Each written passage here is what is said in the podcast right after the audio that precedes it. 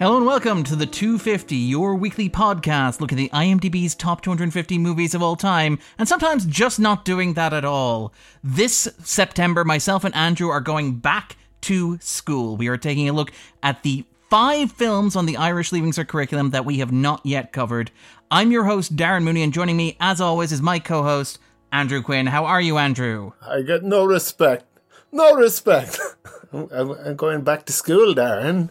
Um, we we do appreciate a Rodney Dangerfield reference. That was that was your other big idea. You came to me in like August, or sorry, came to me in like June, July, and we're like, Andrew, Darren, I have two pitches. We're doing a back to school season. It can either be the Leaving Cert curriculum or the films of Rodney Dangerfield, and I think I chose wisely.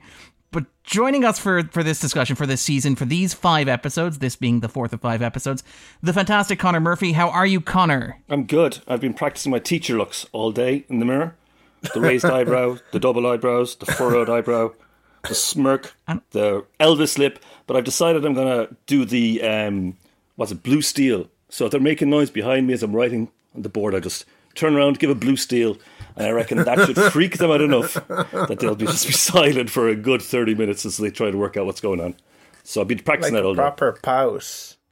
Well, the huh? lis- listeners can't see this, but this is smouldering. All day long, practicing. Enough to stop a paper ball in midair were it to be thrown by an unruly student in the back of the class. Um... And we are joined today by a very special guest, um, a writer, director, a lecturer, uh, the fantastic Natasha Waugh. How are you, Natasha? Hello, I'm good. Thanks for having me. No, our our pleasure. Now, great to have you. Now, um, listeners, again, we're we're not sure if listeners are going to jump into this kind of mid-season and be like, I want to sample just one of these episodes. But what we are doing for these five weeks in September is we are covering the five films on the Irish Leaving Cert curriculum. Or we're covering five of the eight films on the Irish Leaving Cert curriculum, having previously covered The Shawshank Redemption, Grand Budapest Hotel, and Knives Out separately. Now, the Leaving Cert exam is the exam that Irish students sit on leaving secondary school. It's usually prerequisite to get into college, and it is something of a cultural touchstone. So, Natasha, do you remember what you studied in your English Leaving Cert exam for the comparative text, which would include the film section, or could include the film section? Oh, yeah. So, when I did my Leaving, it was twenty thirteen when I, stu- when I sat it. Uh, oh, no, sorry, not twenty thirteen. God, sorry. Jesus. twenty ten. twenty thirteen, I graduated from U C D. twenty ten uh, was when I did the Leaving, and we studied Billy Elliot, which actually is a pretty good text. I think it's like it's very engaging and it's easy to watch, and it's it's a fun watch. And I'd seen it before, um, so I was quite happy to to look at it again. But I do remember it not being taught very well through the lens through which we had to to to learn it, and that's no disrespect to my teacher. I feel kind of bad sliding it, but she, uh, I think a lot of people in the class felt the same way, but she always, she, I remember her, her saying to me afterwards, when I went to U C D to study film, she was like, yeah, English teachers are always a bit sus when it comes to film studies. And I was like, oh, okay, uh, don't put yourself down. We used to talk about films, but uh, I know Connor, Connor is uh, a stellar film studies uh, English teacher. I often follow you on Twitter, Connor, and I'm always so glad to see all the stuff that you're reading, your students. If I was, I mean, like, I would have loved a teacher like you if I was when I was in secondary school. Twitter is, is a facade, as we all know. That is a Twitter, Murph. I go to my students and I tell them, quiet, sit, stay. And they say, you're nothing like Twitter, sir. You're so nice on Twitter. Do, Shut do, up. Do you wrap them on the nose with a rolled up newspaper? Oh. Twitter won't be on the exam. Yeah, Twitter won't be on the exam, I say, as I hit them on the nose with the rolled up newspaper. I, I was going to say, like, I, I will say, like, it was it was kind of nice to have that introduction to, to film studies in some way. Like, I didn't really necessarily go in blind to U C D, but it was just like a relearning. But I did have one English teacher. I had two English teachers that um, were really good with film, but I only had them in, like, transition year, I think, in fifth, fourth and fifth year. Um, and, like, one of them lent me D V Ds and stuff. Like, I remember it's the first time I saw Serpico, it's the first time I saw Rear Window, which is to this day, like, one of my favourite films ever. And one of the pieces of homework we had to do from this particular English teacher when I was in transition year was that we had to write a script for homework. So that to me was like a massive formative moment at sixteen. Um, wow. So it, it wasn't all bad. And Rear Window has been on the English curriculum here. I know because I put together a spreadsheet like the coolest kid in the class. uh, Rear Window was actually on the curriculum for twenty seventeen, twenty eighteen and twenty nineteen.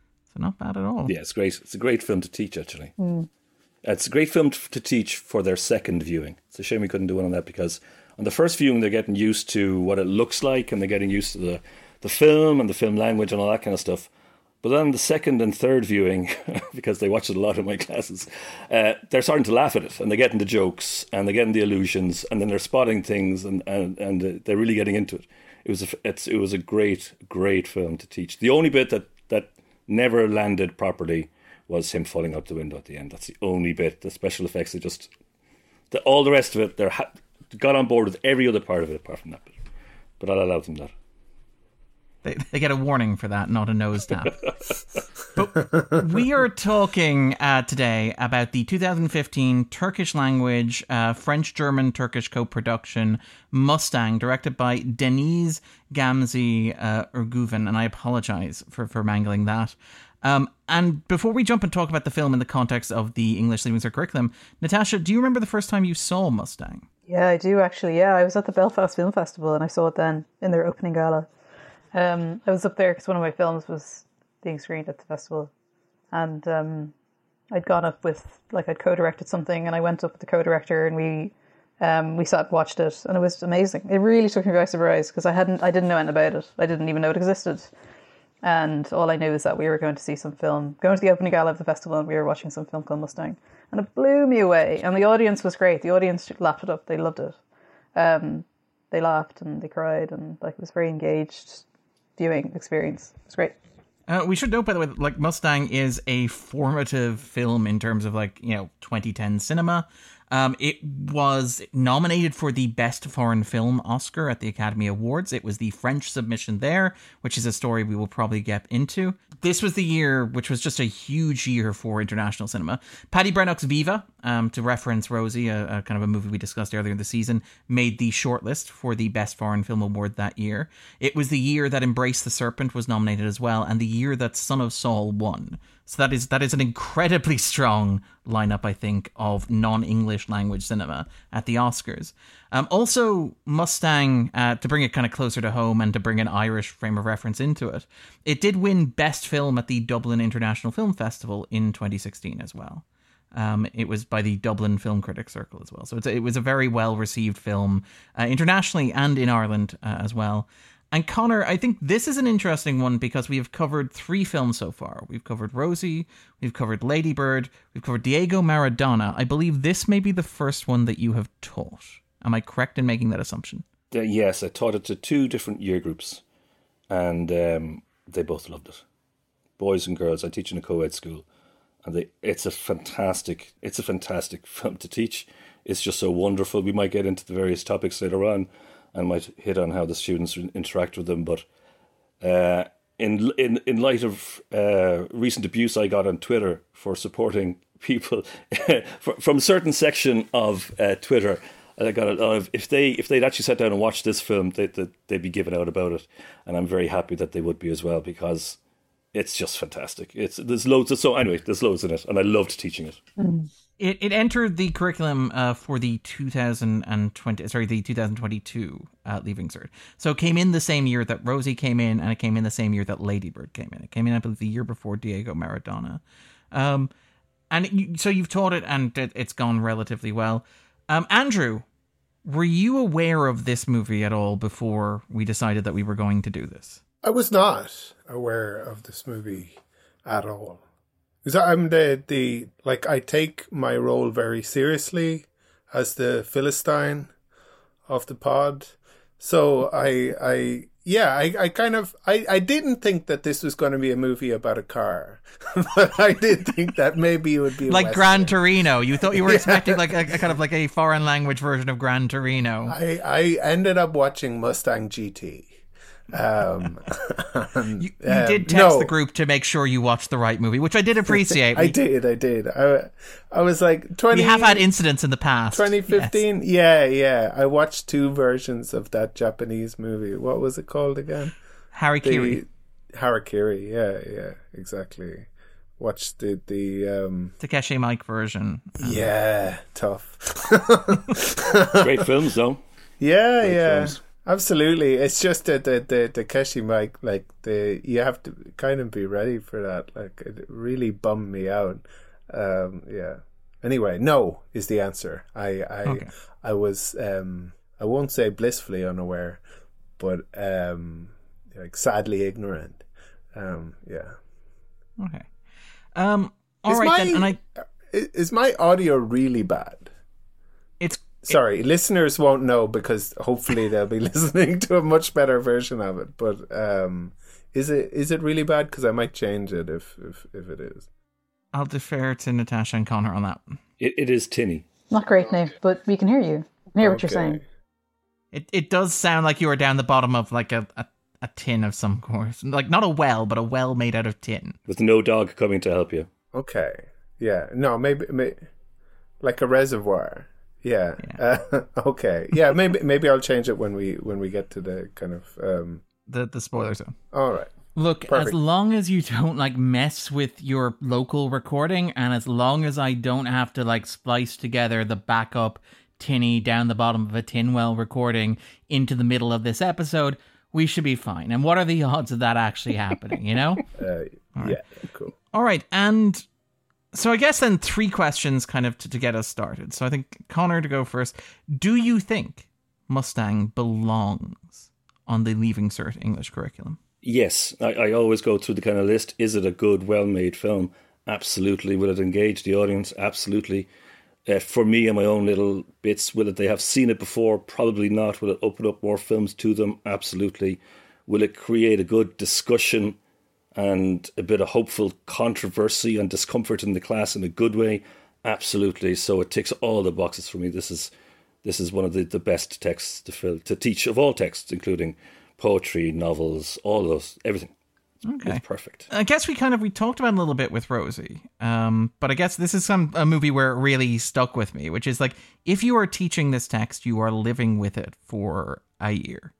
You are going to watch it multiple times in the classroom over the year. Your students are going to watch it multiple times outside the classroom. This is a in many ways a somewhat heavy text. Is that something that like? As a teacher, potentially teaching this weighs on you? There's two. There are two bits of the film. And I was watching it again recently, obviously, for this.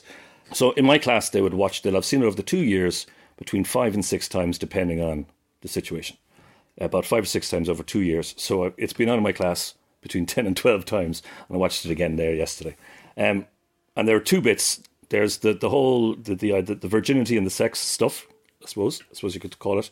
And then there's the suicide. And there's and I would tackle those differently. The sex stuff is tackled head on.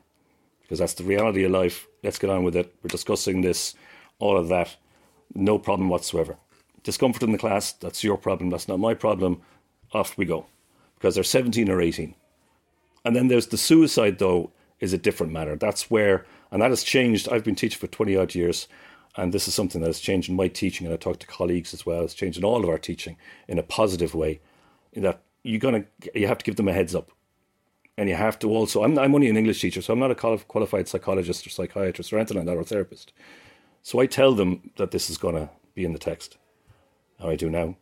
And I tell them it's going to be in, and there's no discussion, there's no discussion going to happen in this class in regards to the merits or demerits of the act. So nobody is going to, is allowed, say, the usual that you hear sometimes from, from people, oh, they're cowards, stuff like that. I, I feel, even now talking to you, I feel difficult verbalizing the stuff. Yeah. So it's, so I said, I'm not qualified to do it. This is it. If you've got a problem, you come to me and you can talk to me. So in the old days, they'd be able to, they'd, they'd knock on the door if they had an issue, um, or else they'd be able to, these days they can, because they, we're on on Teams that a lot of people are aware of, so they can send me a chat, or even sometimes I've other colleagues, they're friends of the, the students, sent a chat. Um, Also, it, it, I might know, usually we know the makeup of the class, and I might kind of highlight it to the guidance counsellor, et cetera. A little, depending on the situation. But that's the only, that is a difficult thing to kind of navigate, especially these days. But, you know, because everybody, we all have, we all know somebody who has been involved, who has maybe died of suicide or have had suicidal tendencies. It's it, it's it's it's in the community. It's everywhere. We've all experienced it. Most of us have experienced it. Most of the class will have experienced uh, uh, know of it in some way. Sometimes I know specific students might have it way back in the years gone by. I might have known. Um, so that's the thing that highlights. Apart from that, um, it's off we go. Mm. That's really interesting, Connor, because we like we talk about trigger warnings in U C D, kind of amongst ourselves, and and like how to how to kind of when, how and when to to kind of put them up, you know. That's interesting. What's uh, this? This is this is the this is there. There's one fault. English, as, as you all know, because we've all we've all sat in a class. It hits on everything. Yeah, it hits on every single aspect of our lives, from philosophy to, in this case, kind of sexuality and sex and suicide and depression. But at the end of the day, I'm just an English teacher. I I don't have any qualifications in order how to, to deal with this in any real way, or how to bring it up. I've never been taught that. And it is one definite area that I think, I think it does in general need to be looked at for teachers across the board, but especially teachers who would teach subjects. I know, for instance, that in a subject like S P H E, social personal health education, that they would get, they're getting special training on teaching um, relationships and sexuality education, relationship sex education. I would like to, to officially from the department get some get some training on how to deal with these issues in the class and how to just even how to introduce them. And then how to, I know how to, I know how to steer a student who comes to me. I know what to do with that, but I'd like to know at the beginning, but like, uh, for instance, um, teaching Julius Caesar, there are two suicides in Julius Caesar and it's all done very honorably and all that kind of stuff. But at the same time, I would like to know, is what I'm doing enough? Or do I need to do more? Have I done something wrong? That's the big thing at the back of my head. I'm going, Jeannie, is Connor, is this what you're supposed to do? Have you done enough? Have you done something wrong? Have you now damaged something? Um, or somebody, or upset them? Yeah. You know, um, and there's nothing, as a teacher, you, you, and I have upset students in the past, twenty-five years teaching is going to happen, mm. but it's not something I, I, I want to happen. Yeah. It's not something I intentionally do. Mm. It's hard. It's really tricky. It is, like, I've taught material for classes that I've structured myself, or material that, you know, has been prescribed by the module coordinators. And, like, for example, so I taught history of television for three years, and um, one of the um, one of the texts that they did for nineteen eighties, because the the a lot of the stuff is based in the States. Is there was uh, an episode of The Cosby Show, and um, you know, the, the the module coordinator, she was she's an amazing kind of uh, academic, and she would always kind of explain, you know, why Cosby is so significant in the history of American television. But, you know, bringing it into a smaller kind of tutorial or seminar where we were kind of talking about it, or is it talking about it within the context of academic um, material, was interesting. And um, I don't think anybody ever made kind of any ever came up or, or, or emailed anyone about it. Uh, but certainly that changed this year, and we were shown, she she got people to watch a, like a documentary episode, an episode of a documentary show about him instead, which went into his significance, but also like why he was, like what he's, basically what his legacy is now, which is something really awful, obviously. This feels almost trillish, and I'm very hesitant to kind of bring it up because there's a lot of nonsense around trigger warnings. I think they're entirely necessary and logical and rational. The question I have is, if you are teaching something around art um, and the idea of exploring a text, and you mentioned specifically the suicide in this movie, it is a moment that I think is meant to be shocking and startling and sudden, particularly in the way that it is presented and filmed. Is there a concern with regards to the impact of the art, or undermining the impact of the art, in having these discussions before the consumption or before the experience of it? Is that is that a concern, or is that a discussion? Is that something that's brought up? Um, Natasha or Connor, you both teach. I'm just curious about this. Sorry. Um, I think uh, so. I taught uh, women's authorship in American cinema um, a year, a couple of years ago, and uh, we one of the weeks we taught Black Swan, and there's like the main character Nina has a eating disorder, and. There and self, she self harms self harms as well, And it was just like the course document that everybody gets and is on Brightspace, which is like this kind of domain that they, all the students have access to and have a profile to. It was just there, you know, so it was there. So it was kind of up to them to have seen that, I think. And I, I don't remember if it came up again. I think perhaps uh, the coordinator did bring it up just once. And then that was, excuse me, that was up to them to sort of take that on. But like at the same time, we're teaching people who are grown adults in a very independent yes. setting. So it's it's sort of, yeah. I feel like university might be different. Connor, you might have a very different answer to this. Like it's it's hard to, it's hard to answer that question, I think, in some ways, because times the way things are. But yeah. I hear exactly what you're saying, for sure. Like, are we taking something away from it before we've even started studying it, you know? You are, sorry, I interrupted you. Yeah, no, you're fine. You are taking something away. Yeah, yeah, yeah you are.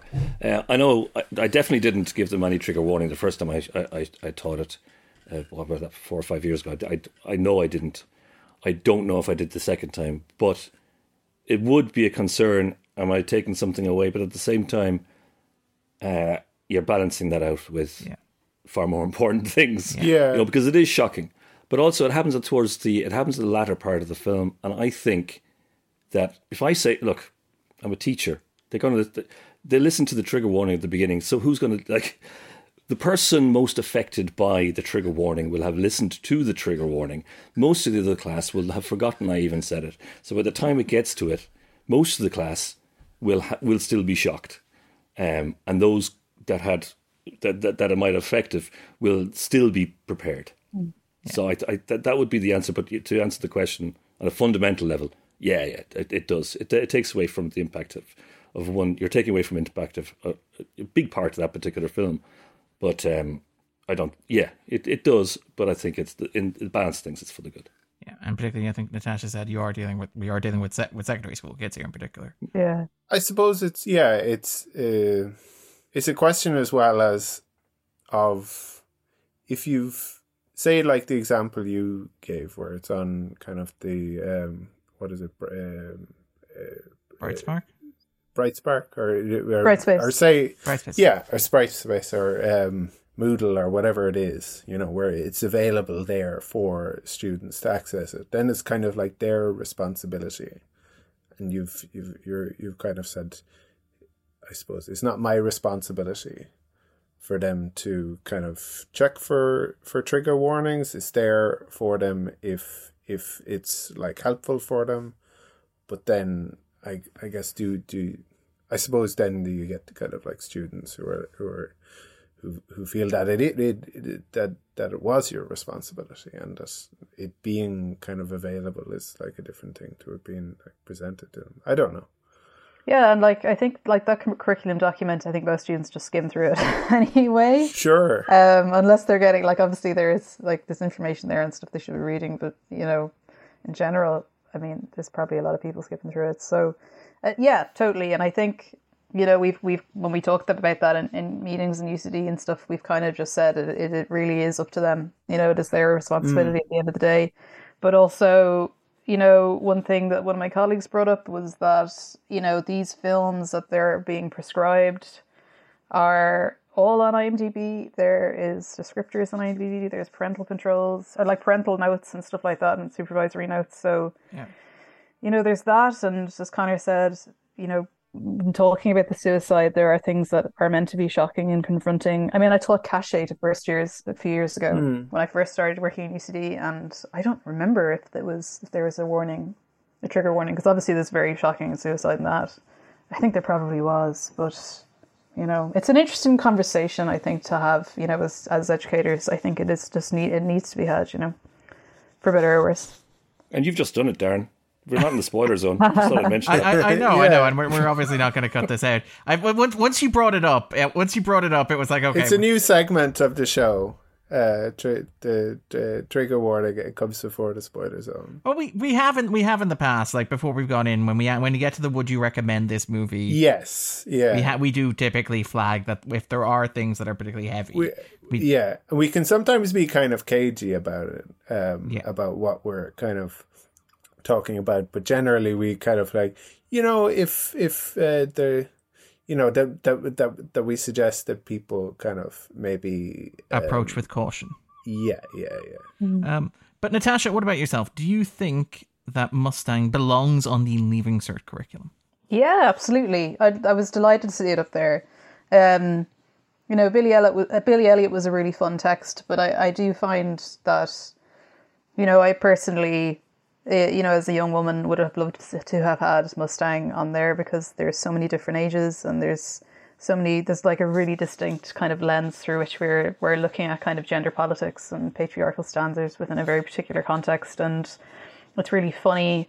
It's got a female director. And yeah, it's, I mean, that's just from my point of view, but I, I love to see, and I was thinking a lot about this this question that I, because I know you kind of sent it on beforehand, is was thinking about like how nice it is to have a story that feels universal, that feels really accessible and interesting and engaging, but that is something, you know, for the, that people can, that kind of, I would imagine, you know, seventeen, eighteen, nineteen year olds can still engage with happily.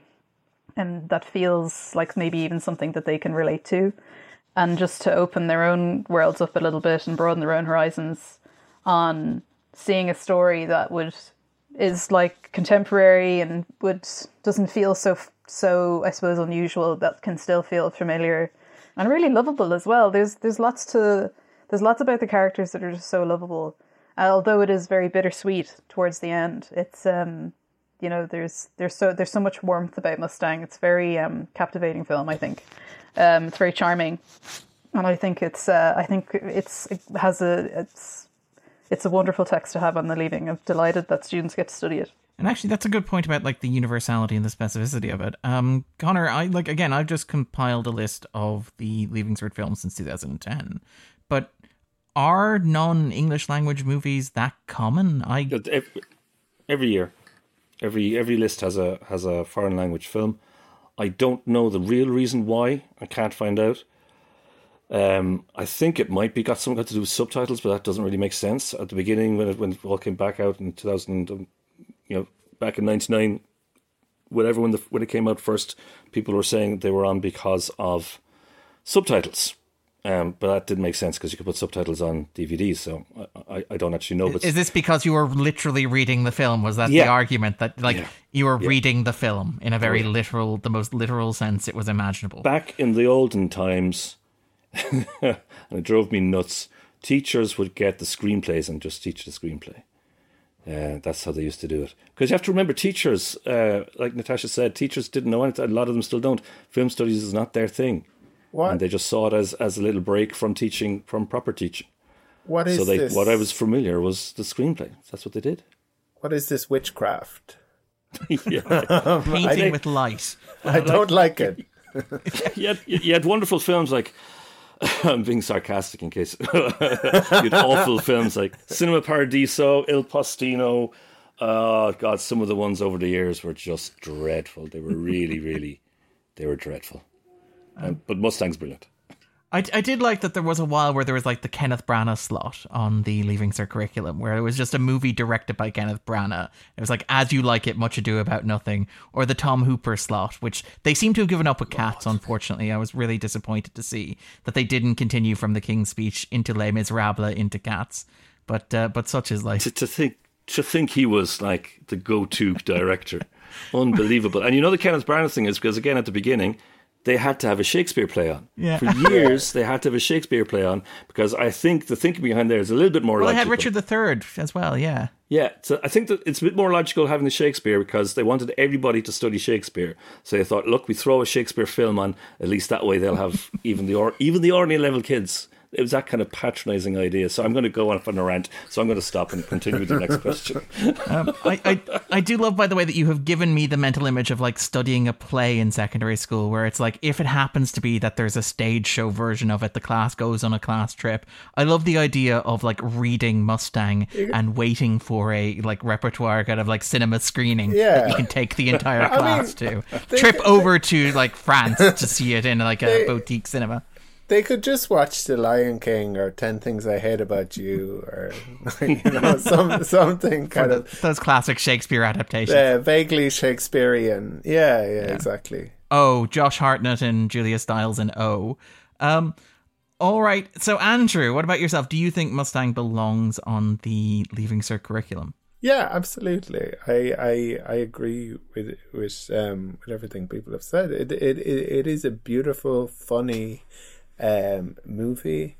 It's got tremendous performances, which are it's difficult to find. Kind of, or it can be uh, difficult to to to to find, you know, good performances by by young people, by children. And this has so many. Are you ready for the real shocker here? Um, hit me. Only one of them is a professional actor. Wow. Only one of those five children is a professional actor. The rest of them um, are like physicists and... Well, uh, I, I, they... I, they were, they're all kind of just found by Lena wandering around. There's a great story that I think um, Ergüven tells about like finding one of the kids at a Parisian airport. And like just finding her at baggage handling and tapping her on the shoulder and saying, hey, would you like to be in this movie? Because the logic was that they had hired one of them um, as a professional actor, and then the, the other four needed to look like her. So it was like, we've done the hard part. Now we just need to build a family with an uncanny resemblance. So when you're wandering around Paris or Ankara or Istanbul, just see somebody and tap them on the shoulder and ask if they want to be in a movie. Yeah. And they're, they're kind of like, I, I'm just visiting. I, I don't have enough days really to, to record an entire movie. Sorry. What? Um, well, no, yeah. like, yes. Yeah, she was. She was basically, she was, it was uh, Tuğba Sürgüngoli, who is the, who plays Selma. She was found at the baggage claim of Charles de Gaulle Airport, um, which is, is quite impressive. So, yeah. So in terms of like recognizing those young performances, just, it's... It, She, it sounds like she was left over at the end of the day or something. When you say. She found a baggage claim, and no one had claimed her. I'm just, I'm just glad that they didn't. That I'm not an actor, and they had to find people who looked like me. And gone, and gone, he's not. Where the where all the handsome guys gone? Well, you you you'd find you'd find a lot of a lot of men who look like you uh, on on flights coming to and from Turkey. Uh, sorry. Yeah, just maybe with your moustache. That's what yeah, I mean. Exactly. With the with the with the surgery scars and the, yeah. Sorry. It's it's well, hap- I... it's happening to me too. I just got what you said, by the way. Sorry, sorry. Yeah. I bet Darren uh, too, I guess. Yes, yes. Um, to sh- share it. I beg your yes. pardon. Um. For myself, I think controversially, no. Um, and it's it's frustrating because I, I kind of, I like what Mustang represents. I think it's great to have a non-English language movie on the list. I think it's great to have a movie directed by women, by a woman for women on the list as well. I think it's nice to have a coming-of-age story that's aimed at young girls. We've talked about how there's a ubiquity of those movies aimed at young boys. But there is something that kind of sits a little uncomfortably with me for Mustang. I saw it at the Dublin International Film Festival, and we talked about this a bit when we talked about Rosie, um, how I am sometimes quite skeptical about, say, portrayals of poverty, particularly in American independent cinema, um, and this idea of like who this film is being made for and kind of what the target audience is for a film like this. And I felt like watching Mustang, I had this kind of weird feeling that this was a movie that felt like it was kind of more aimed at a Western foreign audience to kind of look at this study of life in Turkey, kind of tut-tut the treatment of women and, and kind of have a, a kind of a back-patting, kind of wine-sipping reaction to it, where... And again, this is something that is, is quite thorny to talk about. Ergüven was, was born in Ankara. Um, at six months old, she moved to Paris. She is the daughter of a diplomat. She studied African history in Johannesburg. Uh, she comes from a secular liberal Turkish family. She spent most of her time in Turkey in Ankara. And when the film came out, uh, it was controversial in Turkey. Now, obviously, some of that controversy came from... you know, stereotypical conservative criticism of it. Let's just disregard that. You know, the kind of that you shouldn't be portraying this stuff in cinema. Let, let's ignore that. There were some criticisms from left-wing and Turkish critics who had worked internationally. Uh, I'm thinking, for example, of uh, Ali Arakan, who was one of Roger Ebert's far-flung correspondents who wrote for roger ebert dot com. Uh, and I'm thinking also of like uh, Celine uh, Gokseko, and I apologise for, for mangling that, but who is the chief film critic at The Rumpus. And there is this argument that this movie is... It's a very urban portrayal of rural Turkey, where it is set, um, obviously, along the Black Sea. Um, and it's set in this very rural, very remote community. But to the people who are at all familiar with that community, it feels very much like an outsider's perspective of it. They speak particularly about like the casting of the young girls who are mostly from Istanbul, Ankara, and Paris, who have accents that are much more... Um, have accents and use slang that is much more urban. Um, the, the comparison that's made is like hearing an S N L Californian accent uh, in a Western is kind of the comparison that's made here. But things like, you know, and again, there's plenty of like really small examples that kind of mount up. I think like uh, Gosesu points to, for example, one of the older women is named Patek, which is a secular what? contemporary name. Can, um, can so- I interrupt you for a second? Why, why does any of that matter to you? I, I, I We've, we've talked about this before, but like I, I grew up in, in Ghana in West Africa, and I remember coming home from Ghana and watching these American movies, these British shows that were set in Africa, and it, it not looking or, or feeling or having the texture of like what that was actually like, even if it was like shot you, in... You didn't grow up in Trabzon. You're not like kind of those people leaving Calvary saying, yeah. That's not how they talk like in Sligo at all. Like, why couldn't they get some people who talk like us? Um, you you know what I mean? I, like, like I understand why, you, you know, an exile or a diaspora will, will make a movie about, you know, where they're from. And it kind of like they have, uh, you know, something that they want to say about that place. And people from the...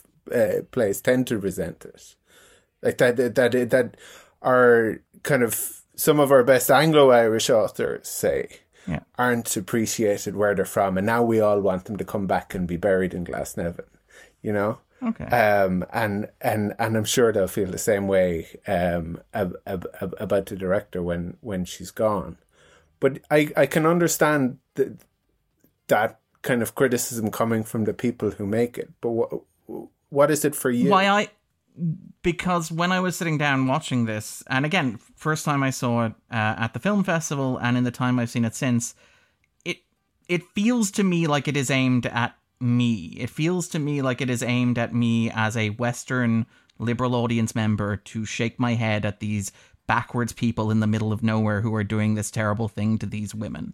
That is not necessarily reflective of what life is actually like in that community, but it's just kind of a stereotype of it. It, it again, it, it just, it felt, it's like that thing, like I mentioned with Rosie, it's like when you watch some of those films about what it is like to be working class and to be poor, you get the sense that it is being portrayed for an audience to consume as outsiders and to shake their heads and to tut-tut and to feel like they've done something virtuous by watch. I don't know. It, it's hard to articulate. Are you comparing it to things like um, uh, like Green Book? Yeah, kind of, I guess. That's maybe an extreme example in that Green Book is a much more mainstream, conventional feel-good movie.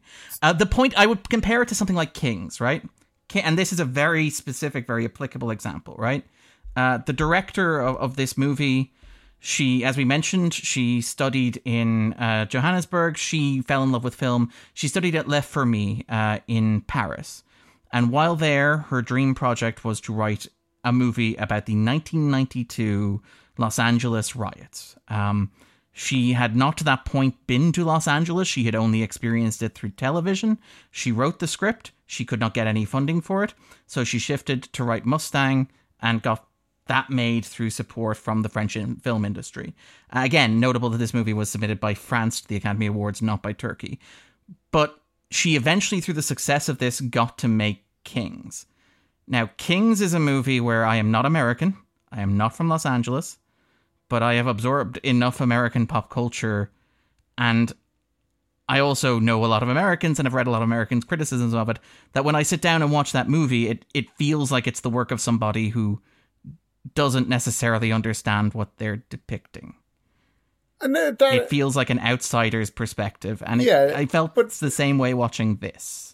I think that, that can sense. work well in, in some kind of context. It can. Like, it say, can. something like Paris, Texas is Yeah. Sorry, N- Natasha was going to say something. Sorry, sorry. Okay, beg your pardon. Yeah, I guess, no, I haven't seen Kings. I haven't seen it. I know me and Connor are just like, I can see Connor being like, ah, okay, sorry, yeah. sorry, sorry, no, sorry. No, it's fine. I just, I, I actually think you, if you're watching it and think that it's just about how terrible it is that these girls are being put into arranged marriages, I think you've missed most of the really amazing parts of this film.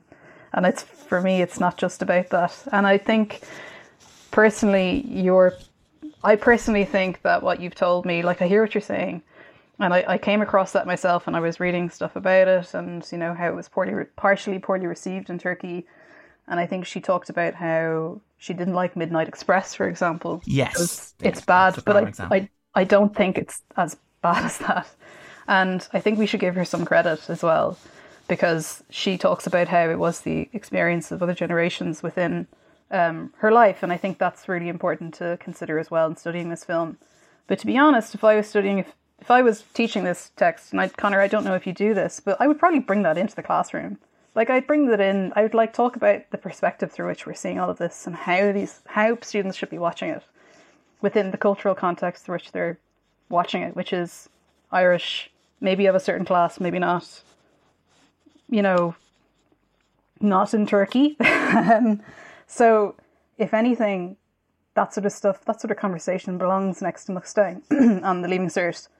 If, like, if anything, that's like, Connor, I don't know if that's something you bring in to your classroom, but I don't think it's a means through which we shouldn't be including this, because I think, I think Mustang is a much richer text that's offering far more than what you've, you've said it has as a negative, because there's so much that it gives us as a positive, even in terms of like a parable, or like not a parable, but a fable in and of itself, through which we're kind of looking at gender and politics and patriarchal standards. So I understand what you're saying, but I'm just like, there's, we can we can bring that in with it. Connor, what do you think? I'm yeah. sorry, I don't even know. I agree with you, Natasha. I, I teach it, or we, te- we we approach, I don't say I teach it, that's wrong, because it's very much collaborative.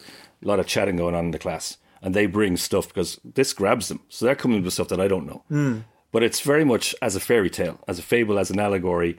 This does not necessarily represent Turkey, because I've been to Turkey on holidays, and some of the kids have been to Turkey on holidays, and we know, you know. And then there's other bits as well of the school kids going, "Why aren't you coming to school?" So we know that it's it's a fairy tale that references things like Rapunzel and Wizard of Oz, as all these kind of other references going on. So we never, I, we never take, we never took it as being anything got to do with Turkey at all, as in it just happens to use that country in order to tell this. And my recommendation for what it's going to be paired with later on, which you can probably guess what it's going to be, kind of continues that idea that it's not necess- it, it's not a real, it, it is real, yeah, but it's an extreme. And then we actually compare it to maybe what Ireland was like. And if you were, could you set this in Ireland a few years ago? How many years yeah. ago? And how how exaggerated would we have to go? Like, this is being exaggerated in a lot of ways. Yeah. It's like yeah, pushing but, it all into one house. But if Britain so, paid to make that movie, we would feel very uncomfortable about it. Like, if Britain made a film about Ireland and submitted it to the Oscars, we would feel very uncomfortable about that, right? But do that, we have, what about the commitments? And uh, who who may, who funded the commitments? Fair, who but funded... the commitments is, you know, it was written by a teacher who taught in Kilbarrack, and it's not about, like, child sex abuse in the Catholic Church or the Magdalen Laundries or anything Any, like that. Anything... How many film for... Anything, any, the Quiet anything. Man was sorry. The Quiet Man was before. I'm going. I'm just going to talk over you, Andrew. No, no, no, the no. Quiet no, Man no. Is yeah, well, I want of. you to. Yeah. The Quiet Man is what I, I come back to. The Quiet Man whenever I discuss this kind of an idea. The Quiet Man is not about Ireland, not really. Yeah. It's a it's a fantasy film about a fantasy yeah. Ireland, and he kind of and Ford acknowledges that at the beginning. But for years, we all thought we all this is the most disgraceful film about Ireland ever made. I grew up hating The Quiet Man. Hmm. Until I start, until I got much older, and, and I, oh, geez, you know, this is that's not what it's about at all. It's something else. Can, can I you know, push I, back? I think can I, this is kind of like. Can I, okay, can can I, I say as well, Darren, okay, that right. like like most good Irish television doesn't come out of Ireland either. Yeah. Like and, and yeah and, and and and that like we we did, and and I, I brought it up about literature earlier on as well.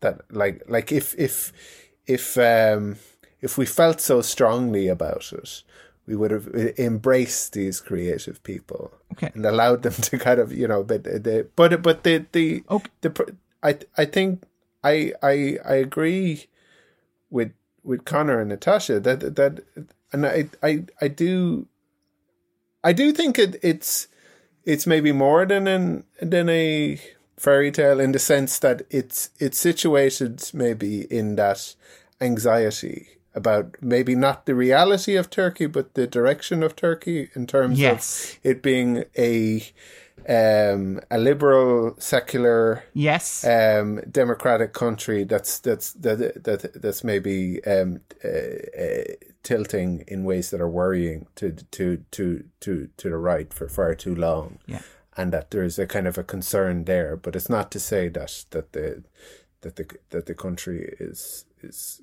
Uh, okay. Yeah, but sorry, Darren. That's like that. I, I do. I do think that pushing like I, I accept the fairy tale argument. I think the best thing about it is its fairy tale aspect. It is Rapunzel. It is this story of like women, how women have been oppressed across history in this way. It is like this magical fairy tale, this magical realist kind of thing, kind of like Cinema Paradiso. So like a lot of what we regard as as very popular foreign language cinema tends to be filtered through this lens of fairy tale. My issue though is that it's not just that, and it it's very specifically uh rooted in Turkey, in that, like, you know, she's talked about how when she was writing the uncle character, he is styled like Erdogan, right down to his mustache and his hairstyle. He is modeled on the Turkish president. uh, Andrew's entirely correct to point to it as a metaphor for that shift that happened in Turkey, where, you know, during the nineties and early two thousands, it seemed like a nation that was pushing more towards secular liberalism, where they wanted to be a part of the European Union, for example. And in recent years, they have pushed back against that. I, I think it's very hard to well, talk si- about... Since oh, Ataturk, I suppose. Okay. okay. But my, my point is, though, that it would it would be very difficult to talk about Mustang without talking about the specific Turkishness of it. And I think that listening to Turkish critics voice questions about the authenticity of that Turkishness would give me pause. That is that is my, my point. That is my argument. Um, I don't think you can divorce it from that Turkishness. And I don't, if that Turkishness is questioned by people who know more than I do about it, I would be wary of it. I don't know. That's fair enough. Yeah, I think that it's interesting fine. because I'd approach it uh, as a teacher. I suppose I'm approaching it in a slightly different way to the way you're discussing it, Darren, and Andrew as well, how, how you explain the difference between it's about Turkey moving more to the right, et cetera. When I'm in the class, I'm not kind of looking at that. I taught nineteen eighty-four once and only once. And the reason I'm not going to teach it again is because when I was teaching it, I didn't know how much about Soviet Russia I needed to explain to the kids. Because mm. I'm not a, it's not a history class. It's an English class. And we're looking at texts and, and themes and how it's written and stuff, all that kind of stuff. So so some of the class some of the class got it as a farming story. Like that's how they approached it. And some of them got it as uh, kind of about, you know, about kind of Soviet Russia and communism and all that kind of stuff. Um, but I after it, I thought to myself, I'm not doing this again. Because I, I don't want to be spending my hours of English approaching a text in terms of the actual culture and historical context of the of the text and, yeah. and what it means in that respect. So I suppose I'm yeah I think we're kind of coming at it a slightly different way. Um, I, yeah, I think as, as a teacher, I, I think that's fair to say. Like I might be doing the same thing in U C D, but you know, I suppose. You know, if I was teaching this as part of an women's authorship course, like I did with with uh, a couple of years ago, I mean, that's something that might come up as well, Darren. You know, it's the fact that, you know, where is, what is um, Ergüven's sort of, what is her, what is the lens that she's looking at all this through, you know?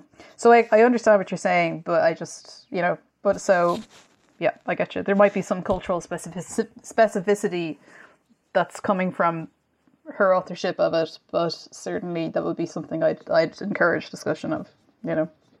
Yeah, no. Within a classroom setting.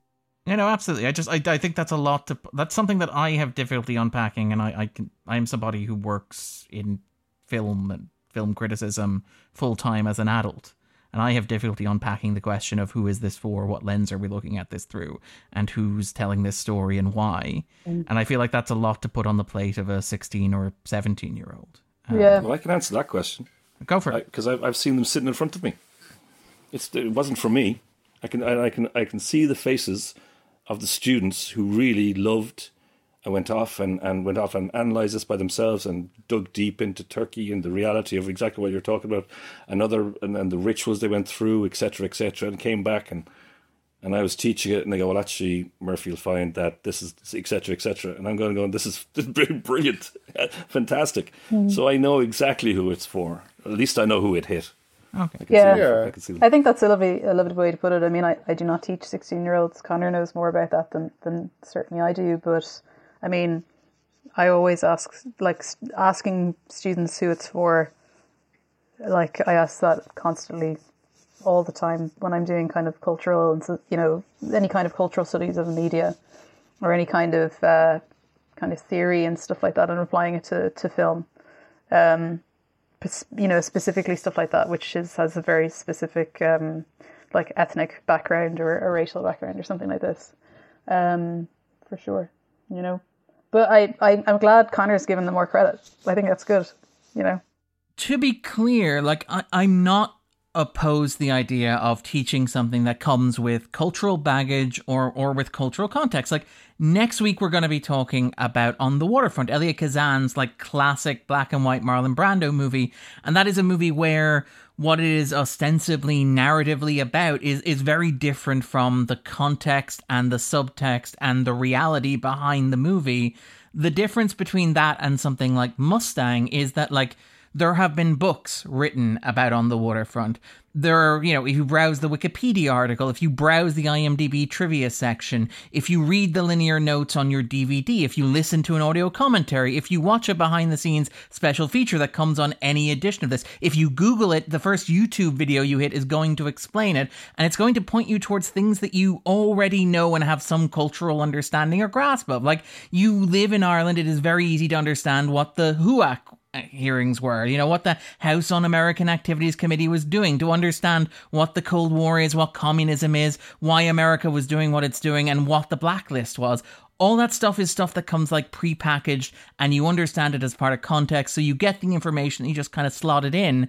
I, I think for me, the issue with Mustang is that, like, I'm a professional film critic, and I had to search for days before I found this sort of stuff, and I had to know exactly what I was looking for, and it was very difficult for me to access, and there wasn't a lot of engagement with it. It wasn't part of the discussion of this in terms of, like, its Oscar run, in terms of, like, its Western release.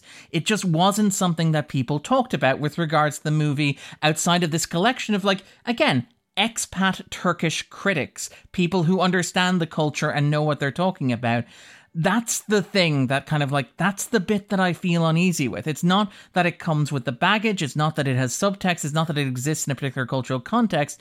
It's that, like, as a teacher, as a film critic, as a film student, trying to understand and unparse and unpick this without understanding that, I, I, I think that's a challenge. And I think that, like, unpicking that, even if you know that it exists to be unpicked, is also, like, a challenge. As a white, as, as, you know, as a white Irish film critic, what business do I have to argue over the authenticity of this? What, what position, what authority do I have to argue about the inauthenticity of this? Like, that sort of stuff I find really prickly and really complex, and I think it would be great to teach that.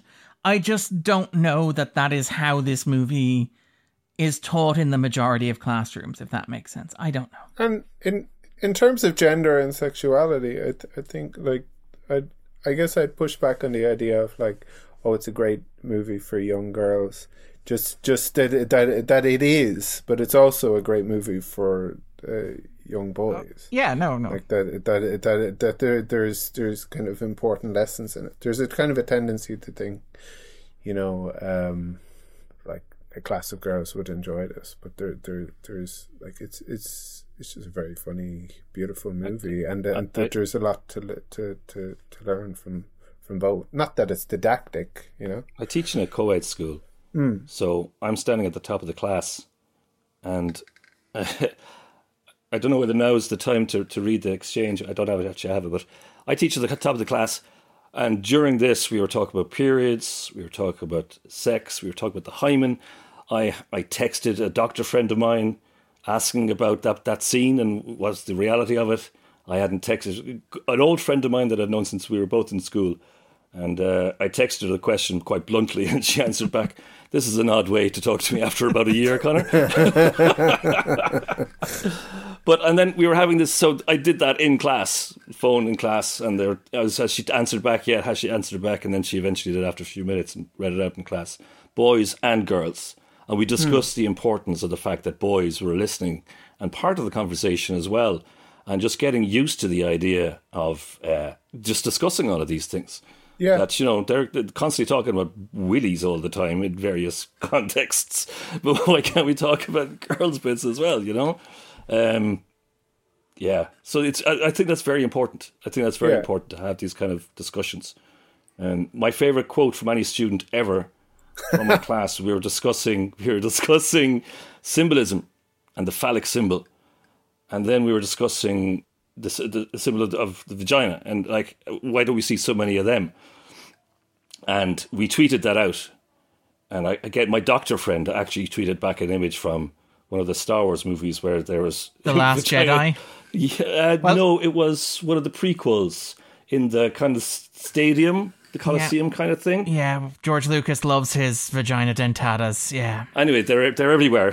Yeah, once you see it, you can't you can't not see it. So we did. We were discussing that, and then that kind of spilled over to the beginning of the next class. And one of the students, a, a, a female student, said, "Murphy, can we stop talking about penises and vaginas for once and just get on with something else?" And I said, "Well, if a student can say that in my class, I'm doing all right." and, and to be clear. Absolutely, like that's not what I. That's not what gives me any hesitance about this. No, I no, think, like, I don't again, think it is. But I, I, yeah. I think kind of like. It, I think you can one. get movies that do like. I think like this is a very Virgin Suicides heavy text. I would be the Virgin Suicides comes from somebody who is a lot closer to the culture they're depicting. That sort of stuff. Anyway, I, I sense that this is not a not a conversation that I'm going to win. Um, all right then, and then second. No, I mean, I mean, Darren, you're not. No, it's not really about that. I mean, you're you're not wrong. Like, it's worth bringing up. Like, this sort of stuff is worth sharing all the time with stuff like this. I think it's always a worthy chat to have.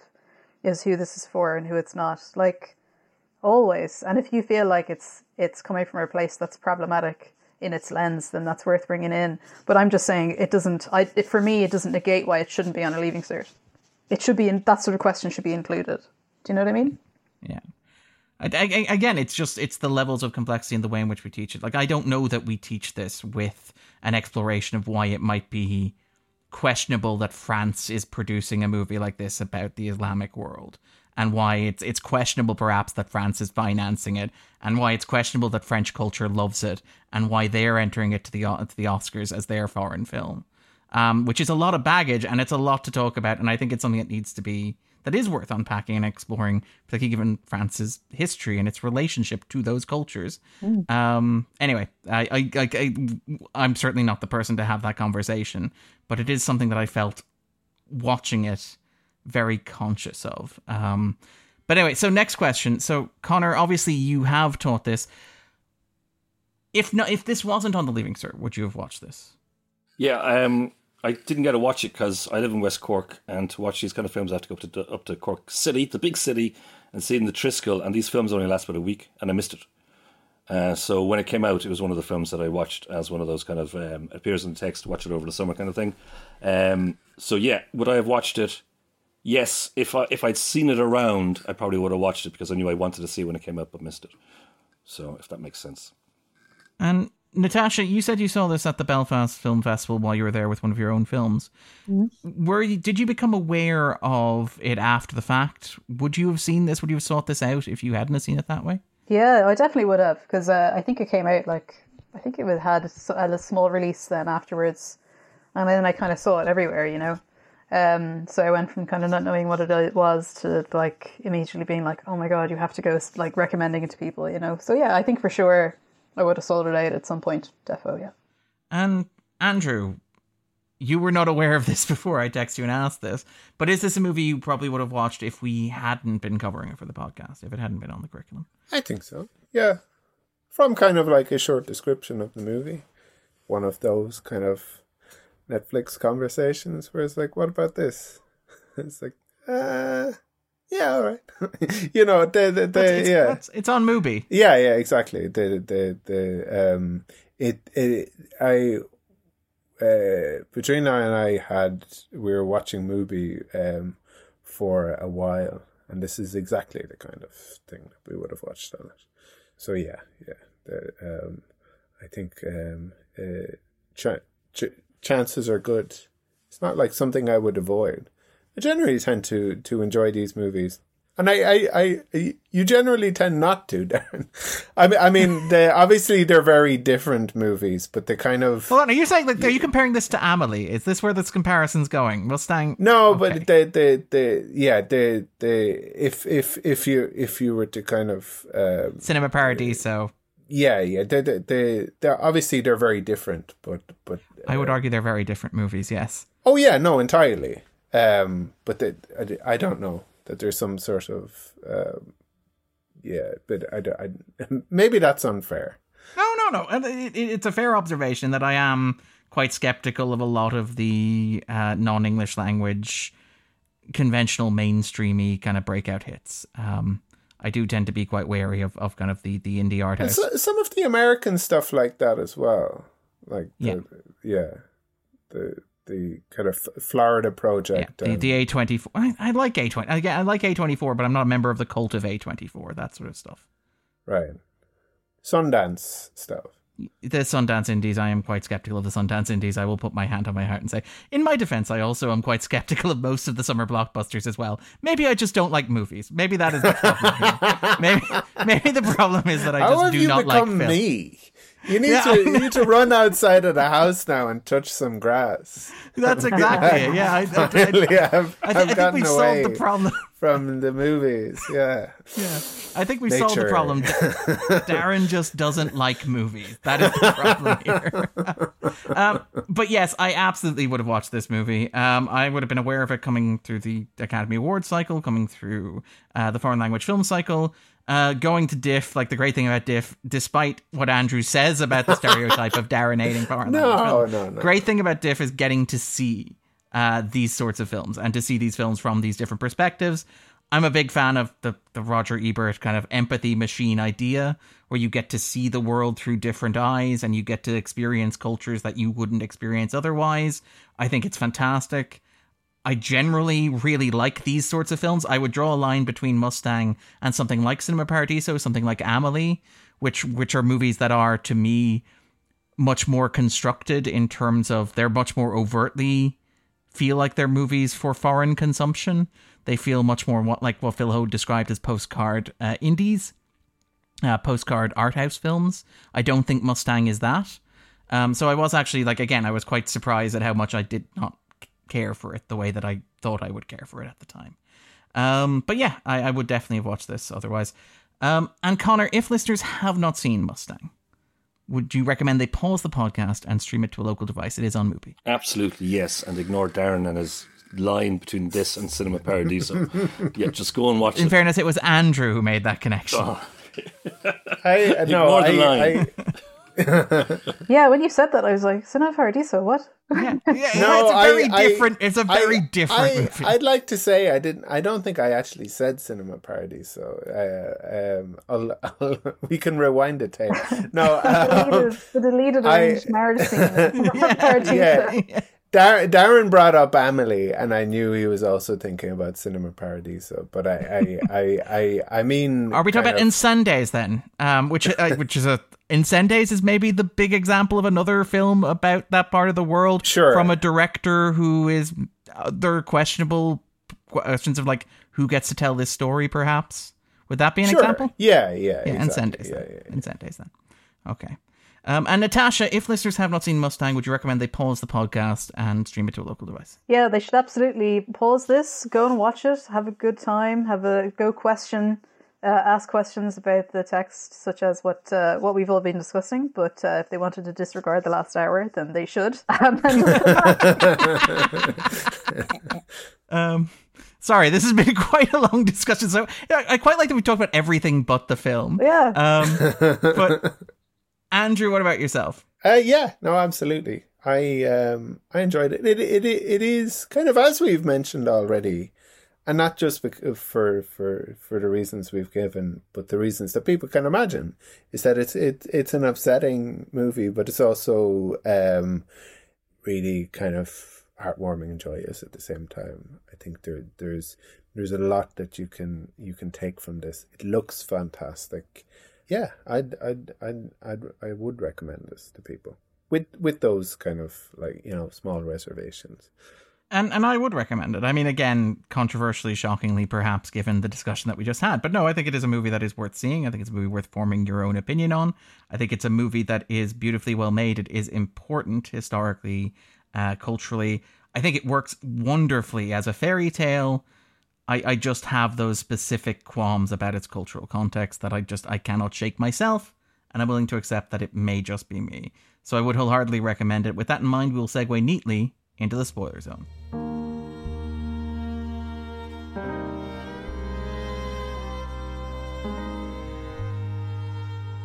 Hey, uh, this is Darren from the future, uh, giving you a heads up. Basically, uh, that thing that we joked about not wanting to happen earlier in the podcast involving Andrew's audio, well, it, it, it kind of happened. So the audio that Andrew provided for this and the audio that I had as a backup were both unusable, to put it mildly. So, with Andrew's consent, we looked at a number of different options about reconstructing the podcast, including generating an A I Andrew, which is a bridge the podcast was not quite ready to cross.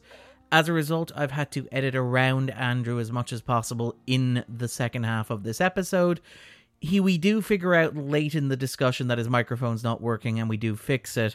But there is going to be a stretch in the middle of this where I'm cutting around Andrew as much as possible.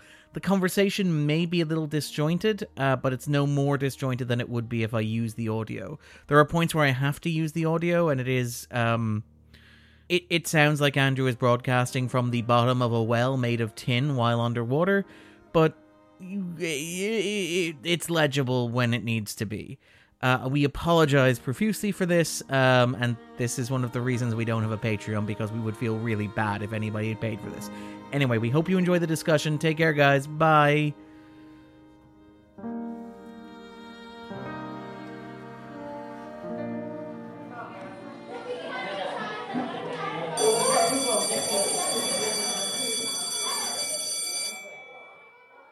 You may now watch the movie if you've not yet done so. The podcast is about to start. You have less than three hours to listen to this broad conversation, including tangents. The best of luck.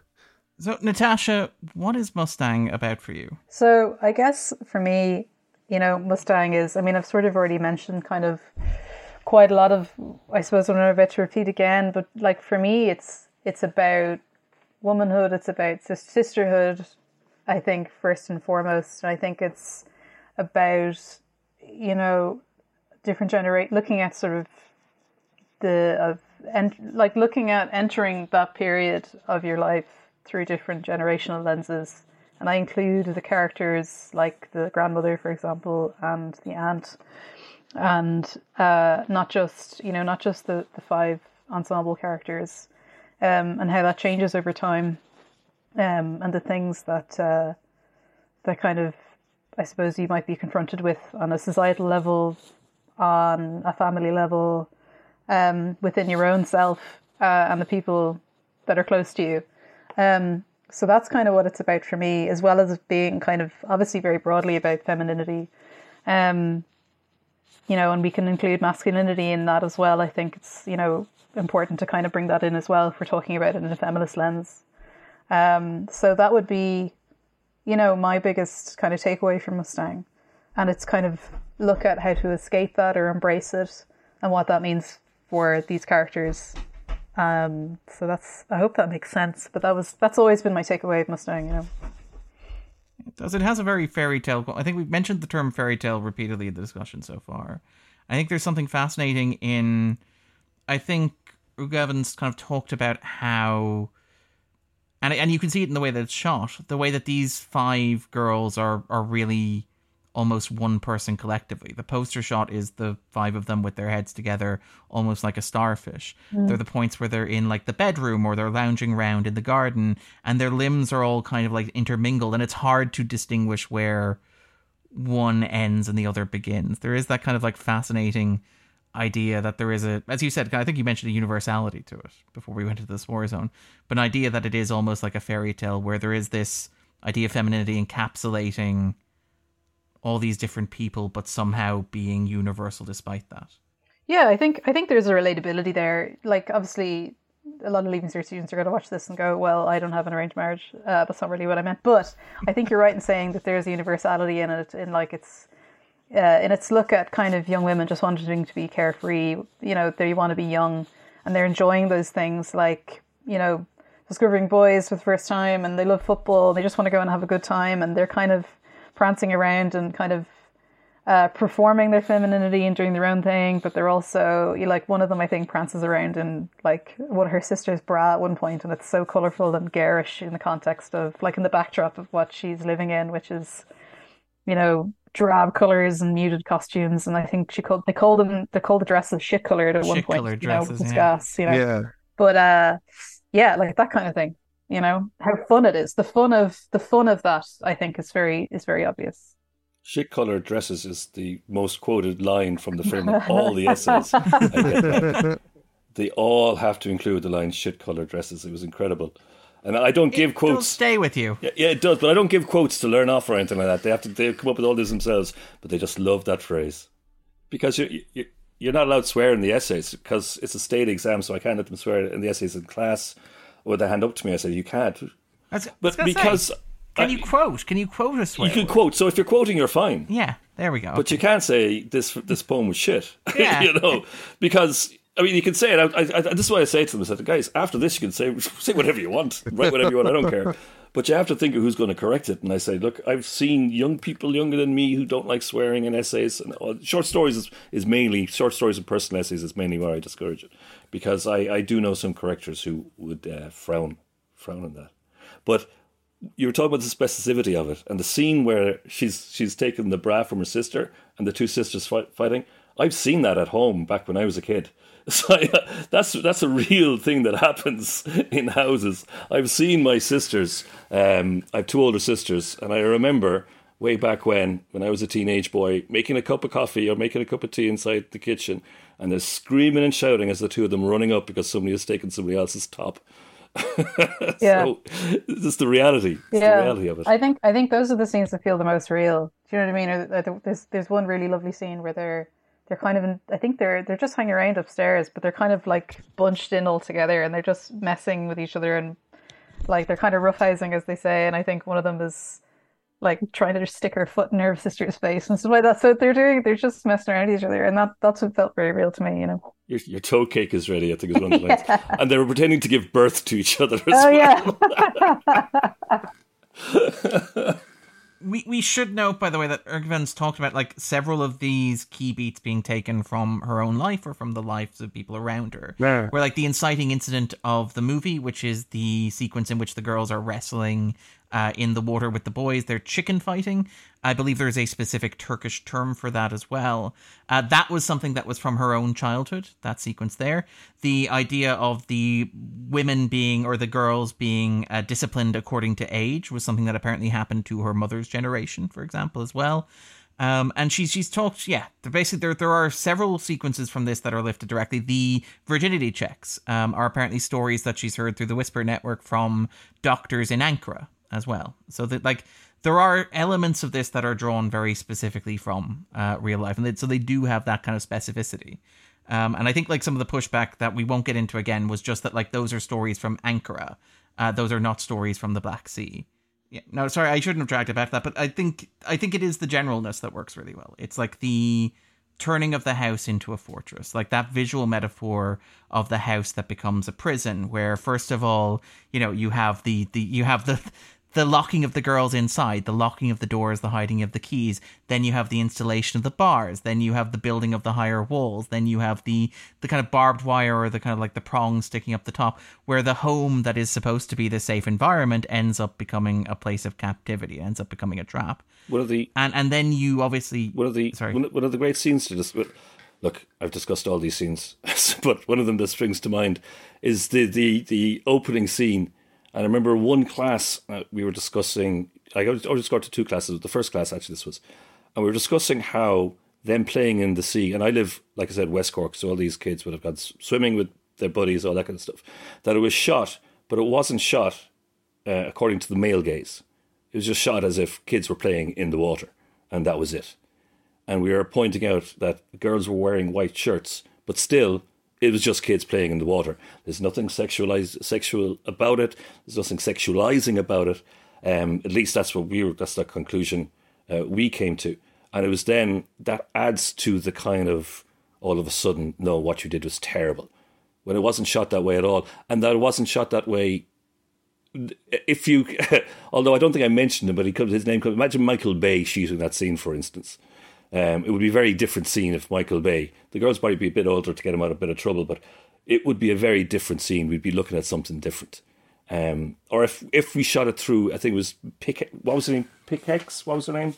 Uh, Patek, yeah. Patek, yeah. If we shot it through Missus Patek's point of view, would it have been shot in a in a different way as well? But instead, what we get is the girls fighting, and we get Lale standing up for herself and not giving up, which pays off at the end. We get the beautiful blues that change as the film progresses. The, the blues kind of change to, to being something completely different. Um, and I just remember that being such... Because we had that at the beginning of the film, quite obviously, because at the beginning of the film, beginning of our study, it really set the tone for the rest of the conversations that we were going to have uh, later on. Um, not just in terms of colour, but in, all, in terms of getting them to look, and they kind of go, yeah, no, you're right, it isn't shot in any kind of lurid, voyeuristic way. Not really, no. Like the wide at the walking along the beach at the beginning, and just and Lale being so strong. But it just, it, yeah. It's, it's interesting the extent to which at the beginning it's kind of, it, it's about the neighbours, you know, rather than the, the grandmother. And the, the, the grandmother puts on a, a song when she sees Uh, Missus Pettit. Like, it's it's not just that she's ashamed of her uh, grandchildren. The family isn't explicitly religious, is the thing. Like, I mean, the father drinks alcohol, for example. He says he doesn't, but you see him... Sorry, the uncle uh, drinks alcohol. He says he doesn't, but you see him drink alcohol at several points over the course of the movie. They're very concerned about what the neighbours think of them. Again, it's it's that idea that you fortify the house and it becomes a trap. And obviously, we'll maybe talk about the threat that comes inside the house, but there is that sense of it being imposed from the outside as well. Yeah, it's um, but the grandmother's the hero. Yeah, despite it all, she's she's actually the hero of the piece. Yeah, yeah, I do agree with that. Actually, I've, I always had tremendous respect for her character. I think she's great. You know, I do. She's her, her son has done terrible things, and continues, and she doesn't want the son to do any more terrible things. So she thinks the only way to save these children is get them married off, get them married off quick, get them out of this bloody house. As soon as, uh, towards the end, when, when Eke commits suicide, and then, oh, well, what does Noor do? Noor, Noor does something. Oh, no. Yeah, and then the uncle goes into Noor. Yeah. And starts molesting her. And the next, straight away, the biscuits have appeared. That's it. We're we're going off. Um, and we, that you, you get, get Noor married off as quickly as possible. So she the she's kind of, she doesn't have an arc so much as a, re, she's revealed as as the film progresses. Because she's quite clearly brought them up to be great kids. At the beginning, they're fantastic. They're living literally in an Eden, yeah, an Edenic life. Well, yeah, they eat an apple. Like, again, it, yeah. it, it, you mentioned that lack of sexuality at the start, the playing around. The, it, there is that, again, very constructed, very fairy tale idea of original sin. The moment before, and again, the, the amount, how much work this movie does setting up Chekhov's guns. Where, like, you don't, you had that suicide happens and you don't wonder where she got the gun because you have watched people throughout the film brandish guns and shotguns. And you're like, yeah, of course, there's just... Phallic image. A lot of phallic images. Yeah, yeah, yeah. But there, there's the apple. There, there, the bit where they're walking through the orchard on the way back to the house and they steal the apple. And it's like, yes, that is that is a very nice fairy tale. Again, it kind of establishes this idea of the story as a fairy tale, as a metaphor, as this, you know, which I think works very well. It's, it has a kind of a lyrical quality to it, I think. Um, but Natasha, what about yourself? Anything you want to say about the film? Anything we haven't discussed or anything jumping out at you? Um, yeah, I just think like it's it's kind of the bits where they're, I think she, this is the, the Lale's voiceover, she says the house became a glorified wife factory. Um, you know, and they're kind of, they're so bored learning how to make bread or meatballs or, or whatever. Um, and I think there's a certain, there's something kind of lovely about the women who were teaching them how to do things are pretty delighted to do that. Like one of them shows her how yeah. to make chewing gum with so much joy. And they're they're all like, oh, that's so good. You're so good at it. You're going to learn how to do this so well. And like, I know they're learning things they don't want to do. And, you know, the context obviously isn't great because they're, they're not going to school and stuff like that. But I think I thought I actually thought that was really nice. And I really liked the grandmother's character. I thought she, she stands up for them in the beginning. she reprimands her son when she knows what he's doing with Muir. And uh, I just thought she was, I kind of like, like Connor was saying, that she's she's kind of leading them on. She's looking out for them as best she can, I think, within what she has. But I think she herself is a very interesting character to kind of keep an eye on. Um, one thing I really want to touch on with Mustang is how funny it is, um, because I know there's an awful mm. lot of heavy material there. I know, you know, we've talked about, you know, the sort of, obviously the lens through which we're looking at this and kind of viewing something that's quite striking and startling and jarring with arranged marriage, particularly with young girls that don't want to do this or are underage. Um, But there's moments where, particularly with these older women characters, where it's really funny and it's fun. Like, who would ever throw stones at an electric, like, pole to knock down? Do you know what I mean? Like, the, the lengths that they go to to protect them and to let them be young women, I think, is really uh, is really great fun.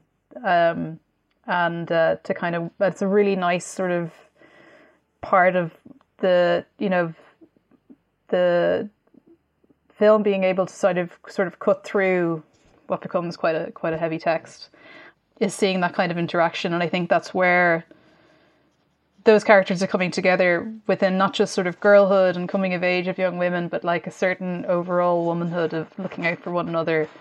They're showing them skills, like life skills. They're looking like they're protecting them, they're protecting each other. And I think that's always worth looking out for, is that it's not the girls versus everyone else. It's the girls and the women and, you know, all those people versus sort of like a system. Um, and yeah, I don't know. I loved that.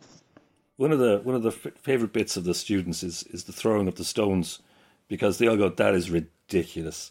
And then you enter into the kind of allegory story of, but the other, the other favorite bit is them walking, like the scene from Once Upon a Time in the West, um, to the well, to get, for all the people from the windows can can, can look at them. And that the girls just stand there and that one of those great poses, the, the great wides, and they're just sour pusses on their face going, no, not at all, not having this. Um, I just, I, I know there's only one act, actor, it was Sonny, was it? Was it the only actor? I can't remember which one it was, but I thought they were all, the ensemble that they put together, it just worked so well. That shot is one of my favourites. And, and it's the actually virginity easy, sorry. One. It's it's uh, Elise Escan, was it? yeah, yeah. Oh, my which God. Makes sense, probably given makes the weight sense. Of the material that she has to carry. Yeah, yeah, yeah. yeah. Um, but the bit then, the virginity test, and the bit after the virginity test, and we only spotted this the second time we watched it, was when the grandmother goes straight to, to Selma. And that sets up, like, obviously the uncle was molesting and sexually abusing Selma as well, and that's why she's so concerned about going to the doctor, and that's, I know, she's getting herself drunk beforehand. And I, it's it's the it's one of the heavier bits, but the other shot that this class really loved was the the, the high angle right over on right over her as she's as the doctor is checking, and whether or not, and the question whether or not the doctor actually lied or not, which you don't actually know. He says, "Oh no, no, it's just people are built this way," and my doctor friend confirmed that that's that's what it is, but. We often discuss, like, maybe he's protecting her um, or trying to, but it's like she's in a coffin already, like Sleeping Beauty, lying there. Um, yeah, yeah, she's it's it's already over anyway, so it doesn't really, for her, from her perspective, it doesn't really matter. Well, the way she's framed, she's she's framed so she's lying, filling up the letterbox frame. Yeah. yeah.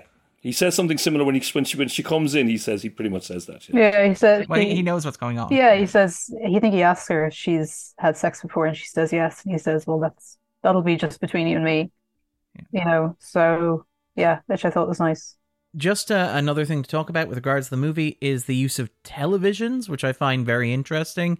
And again, this is something that Ergüven, the director, has kind of talked about, where she says, like, one of the great ironies of Turkey is that she would go there and it would be this very conservative social environment. But then you'd look at the television that was on around the house and it would be streaming these women in bikinis, you know, from Turkish M T V or the equivalent of Turkish M T V in every room of the house. Mm. I think it's very telling that, like, when... You know, the, the, the television kind of lends a mythic quality to the movie where, You know, obviously they end up locked in in the house, they're trapped, they're confined, but they still have access to a television. In fact, they still have access to several televisions. And throughout the movie, you have these recurring motifs, the suggestion of like mirroring and echoing through the television, which gives you the sense that this story is about something larger and broader. I mean, the most obvious example is early on when they're watching the soap operas, you have Your Own Son, How Could You Not Know, which very obviously has resonance to the grandmother in this particular story. But even like very famously during the sequence where Eki takes her own life, that moment, they're having that discussion, they're watching the television, the father, who again, as we've discussed, is very much styled to resemble uh, Erdogan. They're listening to this speech, and it seems like it's designed to evoke, and I apologize for mangling this, Bülent Arınç, Turkey's deputy prime minister, who gave a speech in July twenty fourteen, which would have been as this movie was entering production, where he gave a very famous speech that decried that women should not laugh loudly in front of all the world, which is very much kind of in the style of what I think the film speech says, which is women should be chaste and pure and know their limits. I mean, the year after this movie came out, you had Erdogan himself deliver a very pointed address about, you know, International Women's Day and the idea that women's role is to be mothers. But it does feel like this is very much rooted in a sort of specificity. They're listening to a speech that to Turkish audiences will exist in the context of Turkish politics in the twenty tens. And kind of, that's the kind of thing that when I, you know, when I talk about, you know, us not having the context or us not teaching the context or us not even being aware that we don't have the context, that's the kind of thing I'm alluding to, where Eki taking her own life listening to a speech from the Turkish deputy prime minister layers that scene with a, a sense of power and weight that I don't know most people discussing this movie for the Irish Leaving Cert would be aware of. But there are also, again, there are other examples uh, that are very specific as well. We mentioned things like, say, the um, the soccer match. The soccer match is is a great, that's a, great that, example, sorry. But that's a great scene as well, because you go into some kind of fantasy of their experience of it and Lale's experience of it. And she, it becomes more red and the sound is turned up and the, the, the, the, it goes in slow motion a little bit. And then you see them on the T V.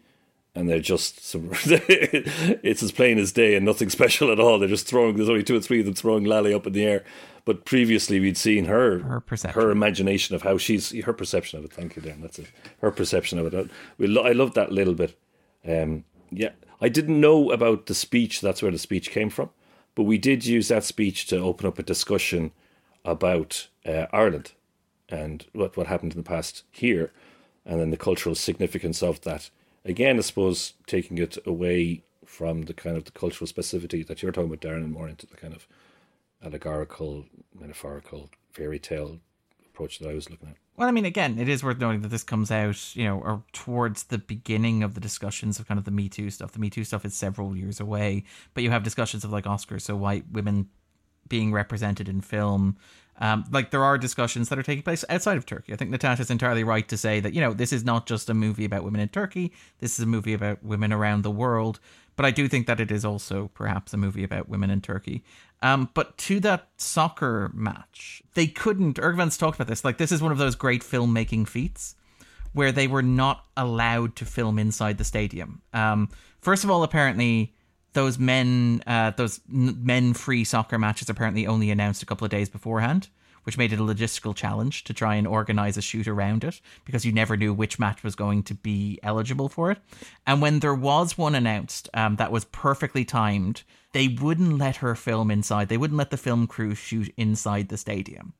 Um, and she said that the way that they did it was they actually talked to the stadium television team and told them the shots that they needed to get. And because there are eighteen different cameras covering the stadium, they were able to trust the production team filming the match for broadcast on television to sneakily get them a couple of the shots that they needed, that they knew that they had to get, which is one of those great guerrilla filmmaking kind of stories. Um, That's which I find just incredible. That's, That's really funny.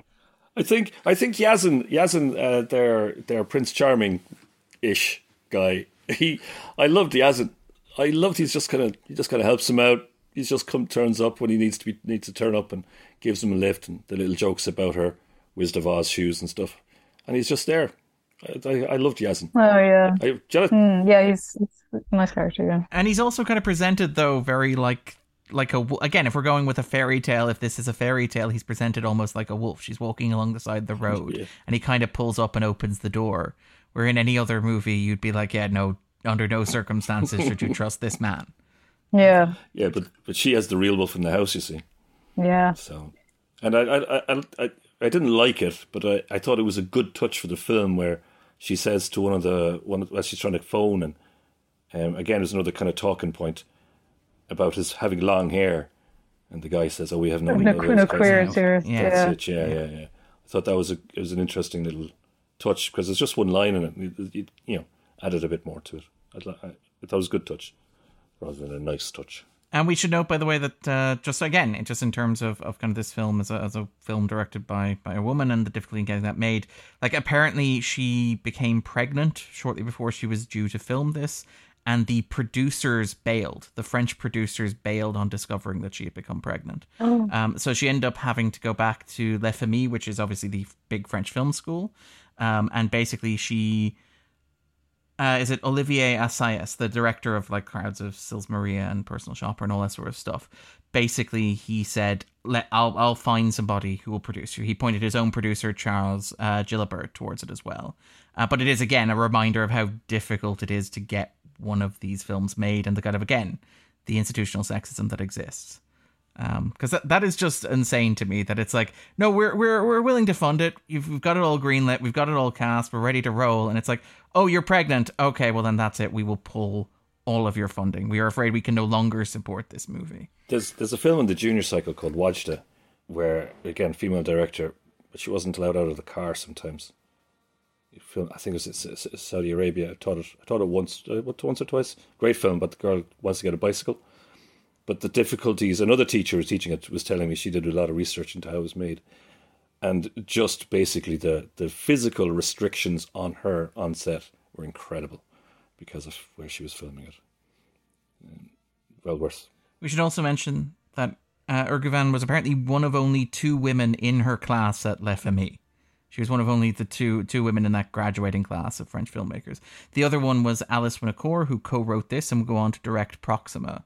Uh, which is the French sad astronaut movie starring Eva Green, which I, I do like, um, to Andrew's point about movies that Darren doesn't like.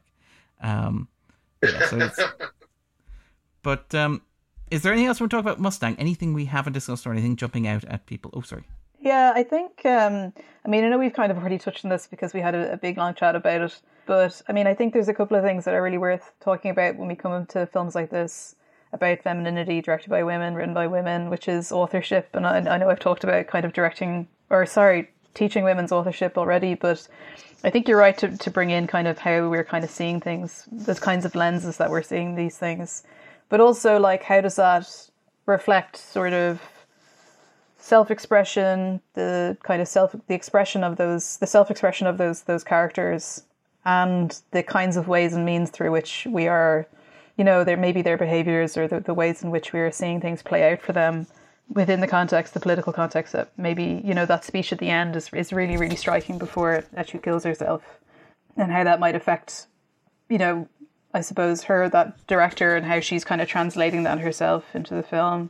So I think authorship is always worth noting, even for better or for worse, and how that, you know, like how her own experiences generationally, like what she's hearing in Turkey, and like how, you know, other people in her family have reacted to things, how that's being adapted through through this film. Um, but I also, I think, also want to talk about how it's shot, which I think is really actually a very pertinent part of how we interact and build a relationship with the girls in the film. And I don't know, Connor, do you, Connor, do you, do you talk to your students about how it's shot? Yeah, so I would. But it's not necessary. I think we discussed this in the Diego Maradona one, that basically you can teach a movie, a film, just by narrative and characters and, and theme. You don't have to talk about the language. But I always talk about the language because it's nowhere else in the second level. So I always talk about film language, sight and sound, and, and editing, and as many things as we can get into. Um, because I, and I tie it in with all, like like like you would, and I tie it in with the themes and characters and narrative and how things are presented and how we're interpreting them and how, you know, decisions the director would make. But I wouldn't, I, I, I don't, maybe I'm sounding, you know, egotistical, but I would, uh, I wouldn't, that wouldn't be the norm. That wouldn't be the norm. I'd be an outlier. There's more teachers now that would do it than there would have maybe twenty years ago. But the percentage of teachers who would teach it in that way would still be, but at, at the most, I'd say thirty percent. Mm. Um, yeah. We would. A lot of, lot of talk about this particular one about use of colour. Right. And the, the careful use of shaky cam is what I kept calling it anyway. And uh, the, the, the movement from light, in terms of lighting, the movement from light to dark, um, they were the big ones uh, that that the students kind of latched onto, and the use of wide at the beginning. Uh, there wasn't too many wides anymore after that, apart from the ad establishing shot of the house, perhaps. Yeah. Um. And it, no, no, sorry. sorry, go on. No, no. No, just the, the, the, just watching it today, one of the shots that I just love, and I know it's kind of a cliche, it's the most cliche shot in the world. It's just the car coming out of the tunnel at the end as he's freeing them. As he's, you know, that, that simple, you know, crossing of the threshold out the other way out of the forest. It's I just I just loved it, and watching it again today, I felt, oh, that's great, look at that, and and then I felt a little bit guilty because it's such an obvious shot, but at the same time, yeah, yeah. You know. No, I know what you mean though. I mean, like there's a couple of those sort of shots in there. Um, there's another shot where she's Lale sort of walking on the road and around a corner, and she stops, and then in front of her there's like this big long stretch of winding road that's very very pointed. Um, but I yeah I did enjoy like how it's shot. Like it is very this. Large use of, of handheld movement, um, shaky cam, as you were saying, Connor. Um, that's acceptable. It is shaky. It is camera. Thank you. Um, um, we're like kind of very fly on the wall kind of uh, use, which I always thought was very nice way to kind of craft a very subjective point of view for the for the girls. Because I feel like for a lot of the film we see, not all of it, but for there are parts of the film where we certainly see it from Lale's point of view. That I love that scene at the wedding when she's kind of watching everybody. Um, at one point it feels like she's watching everything unfold, and I think that's I think it was great, but I think it, that sort of stuff really helps build a relationship with those girls, because we're very much in their world, because it's shot so tight. I think, Connor, you say there's not much wides after a certain point, and there isn't, you know what I mean? There's one wide paid, played for a gag when the when the lights go out in the entire village, because you want, oh, yeah. Do you know what I mean? Yeah, and that, that's you know, after that it, like I find it's very it's, it's great for the kind of emotional connections we're building within the home. And it kind of confines us in as well. The class, exactly, yeah, the confinement of it, that house. So, but the the, the two things in that, the handheld isn't overly used like it is in some movies, because it drives me nuts. Most of the time, that drives me insane. But it's it's done really well, and the only time that it really draws attention to itself is when they're running out. They think they've missed the bus to the to the match, and you're with them, and it works perfectly in that shot for that particular reason.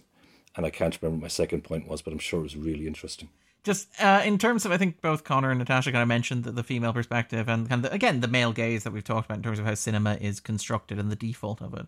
Like, Ergüven's talked about how when they were filming it, she would have to talk to the cameramen. And it, as she pointed out, it was often men who were working the camera during the filming of this, and tell them, like, where to focus their gaze specifically on the girls, because she could find that they would be subconsciously, often in most cases, kind of sexualizing uh, these girls.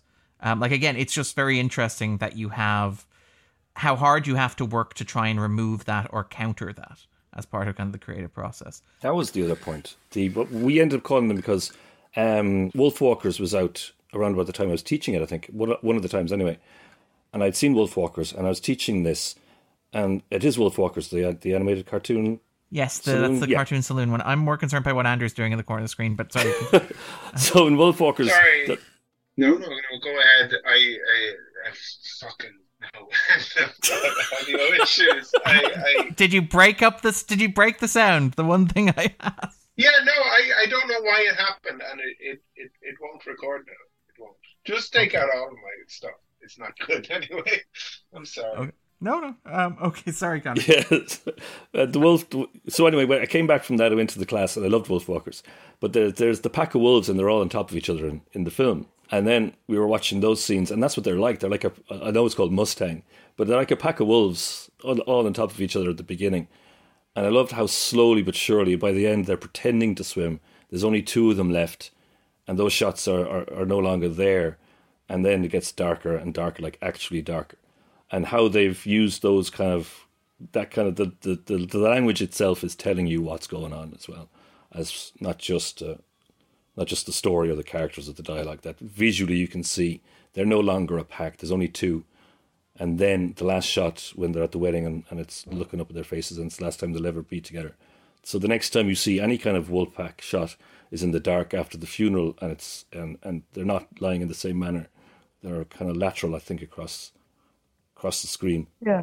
Um, and I just thought that was a great attention to detail, and just very well thought out, very well executed, and very artistic, and, and something that as a teacher you bring into class. And you know that one of them is going to come back to you in a couple of weeks and say, I saw this in a movie, sir.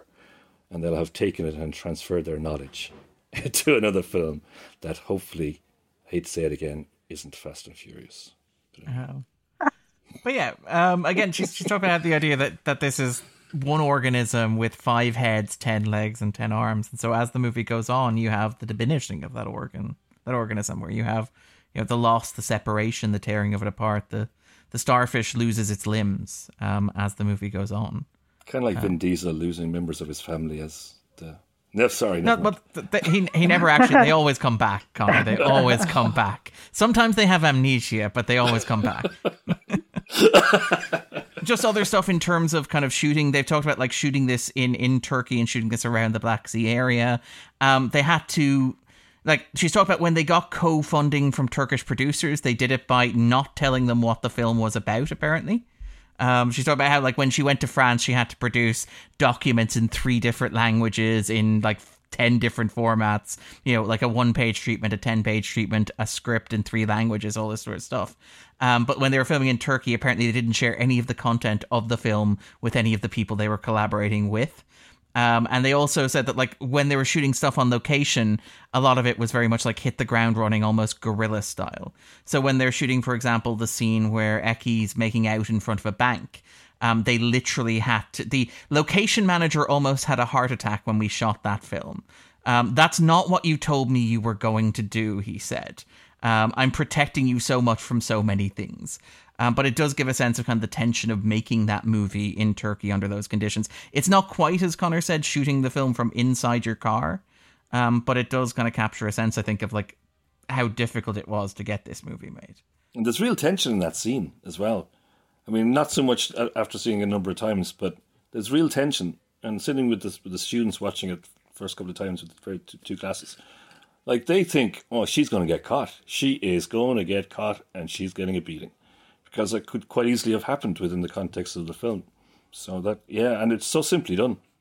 And Natasha, then, anything you want to say, anything we haven't discussed, or anything you want to mention just regards the movie? I'm trying to think, because I always, I felt felt like I definitely, I feel like I have, I have so much to say about it, but um, I think we've covered like stuff that that really jumped out at me um, in terms of shooting, kind of authorship. We've, we've all talked about that, and I think kind of what it symbolises and its thematic concerns and its characterisation, which I think is really at the heart of it all. Um, so I think I can't think of anything off the top of my head, but I'll, I'll send you I'll send you another voice recording later. we, we, can, we can sub it in. Um, yeah, yeah. Sub it in for Andrew. Yeah. Uh, yeah. And and again, just before we wrap up, then I think it is worth noting we talked about like the difficulty getting this movie made um, as a as a woman film director, the challenges she faced in doing that. Like it's very notable that. You know, again, while many male directors will make many, many terrible movies that have bad reception and go on to have long, long, long careers, it's notable that Ergüven got to make Mustang, which was this movie that was rapturously received, uh, which earned a substantial amount of money and which was nominated for the Best Foreign Film Oscar. And then afterwards, she got to make her passion project, which was Kings. And I will be the first to acknowledge that Kings is a bad movie. It was poorly reviewed and it made no money whatsoever. It features maybe Daniel Craig's worst American accent, which is quite an accomplishment. But that underperformed, and since then she has not made a feature. She's moved into directing television. She's directed episodes of, I think, The First, for example, and she's directed episodes like The Handmaid's Tale.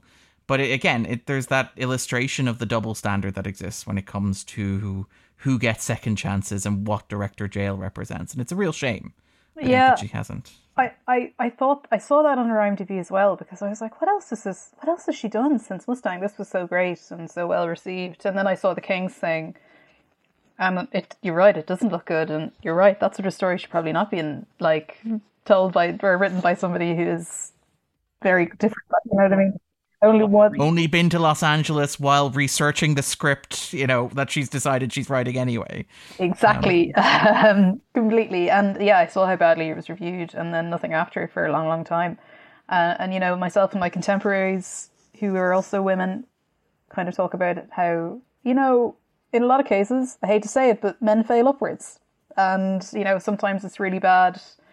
It can be really, really hard if your film as a woman isn't like spectacular, and it can't even just like, I know Kings was was obviously a bad film and that's that's grand, but like like you were saying, like, where's the next chance? Do you know what I mean?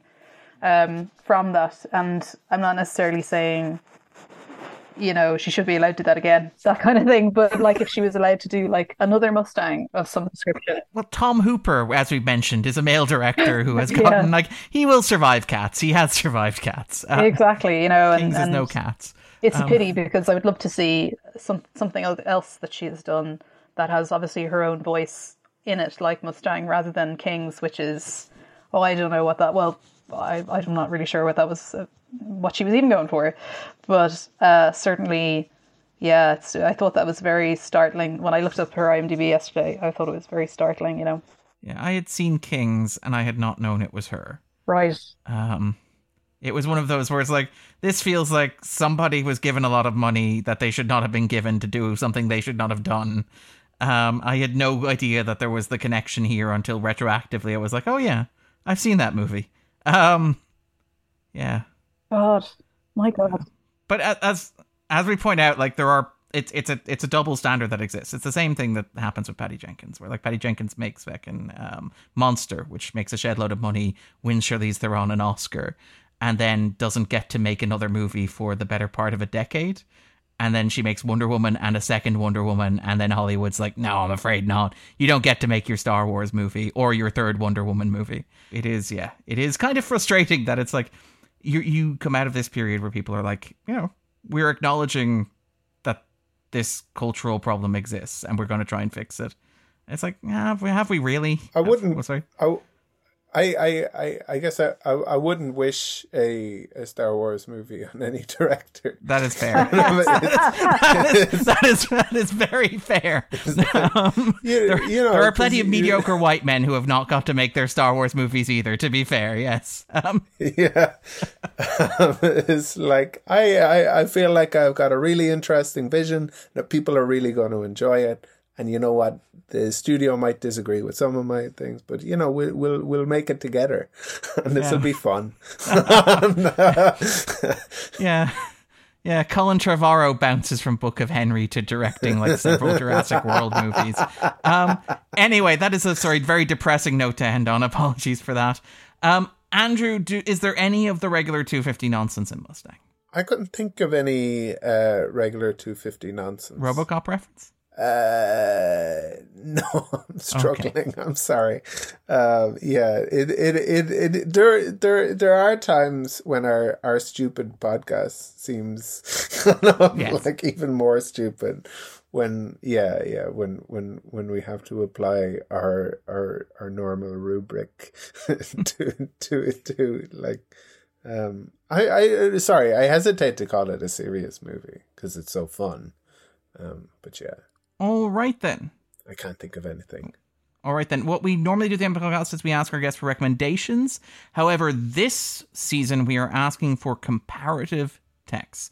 We're asking for our guests to recommend something that might pair nicely with Mustang. So to give Connor, to give Natasha a chance to think about it, I'm going to ask Andrew to go first. Um, I'm going to recommend uh, Persepolis. Uh, the I suppose there there is the movie, but there also the the the, the graphic novel, if that's allowed on the Leaving Cert. It was it was on um, the Leaving Cert. It was on the Leaving Cert. Oh, yeah. Good. The, the the just the movie or no the no. graphic novel. The graphic novel. Okay, um, great. Yeah, so I'd recommend that. Uh, it's a it's another kind of funny, uh, moving story of a, a young girl, um, growing up in in a uh, repressive society, and um and it's very funny and, and and very sad, and it kind of stays with you. It's terrific. It's reading. I I taught that for a year, uh, for one, one class, and reading that made me realise I needed to get my eyes tested again. Just thought I'd tell that story again. One of the students said, "Sir, stop, stop reading it. I'll read it for you. Sit down. You can't see a thing, can you?" I said, "No, I can't." So, anyway, well, co- comic books can be like that, can't they? Like the the the type can be very kind of scrunched together, can't it? I, well, particularly I, indie yeah. books where you have smaller. Yeah, yeah, but I'd read it before. You see, it was my own copy, so. Yeah, I just realised, oh my God, I'm getting really old. My eyesight is getting worse. I'm going to have to go. Anyway, interesting, interesting book to teach, actually. It's good. And Natasha, what would be your comparative text?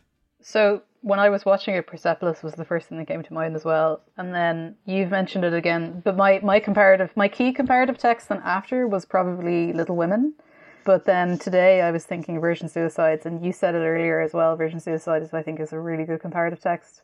Um, seeing as how they've both Persepolis and Virgin Suicides has been mentioned, I'll stick with Little Women because I think it's very different and the approach to marriage and stuff is very different. Um, and of course, it's in a very, um, we're both, we're getting a female lens as well through these, you know, through which we're seeing all this stuff play out. But again, Little Women is also through about sisterhood and growing up and expectation and, and that kind of thing. And there's a very different matriarchal character in both, I think, that provides a very rich comparative text. Uh, so yeah, that's my comparison, Little Women. Mm-hmm. And Connor? I have three. I went for Barbie, Greta Gerwig's Barbie.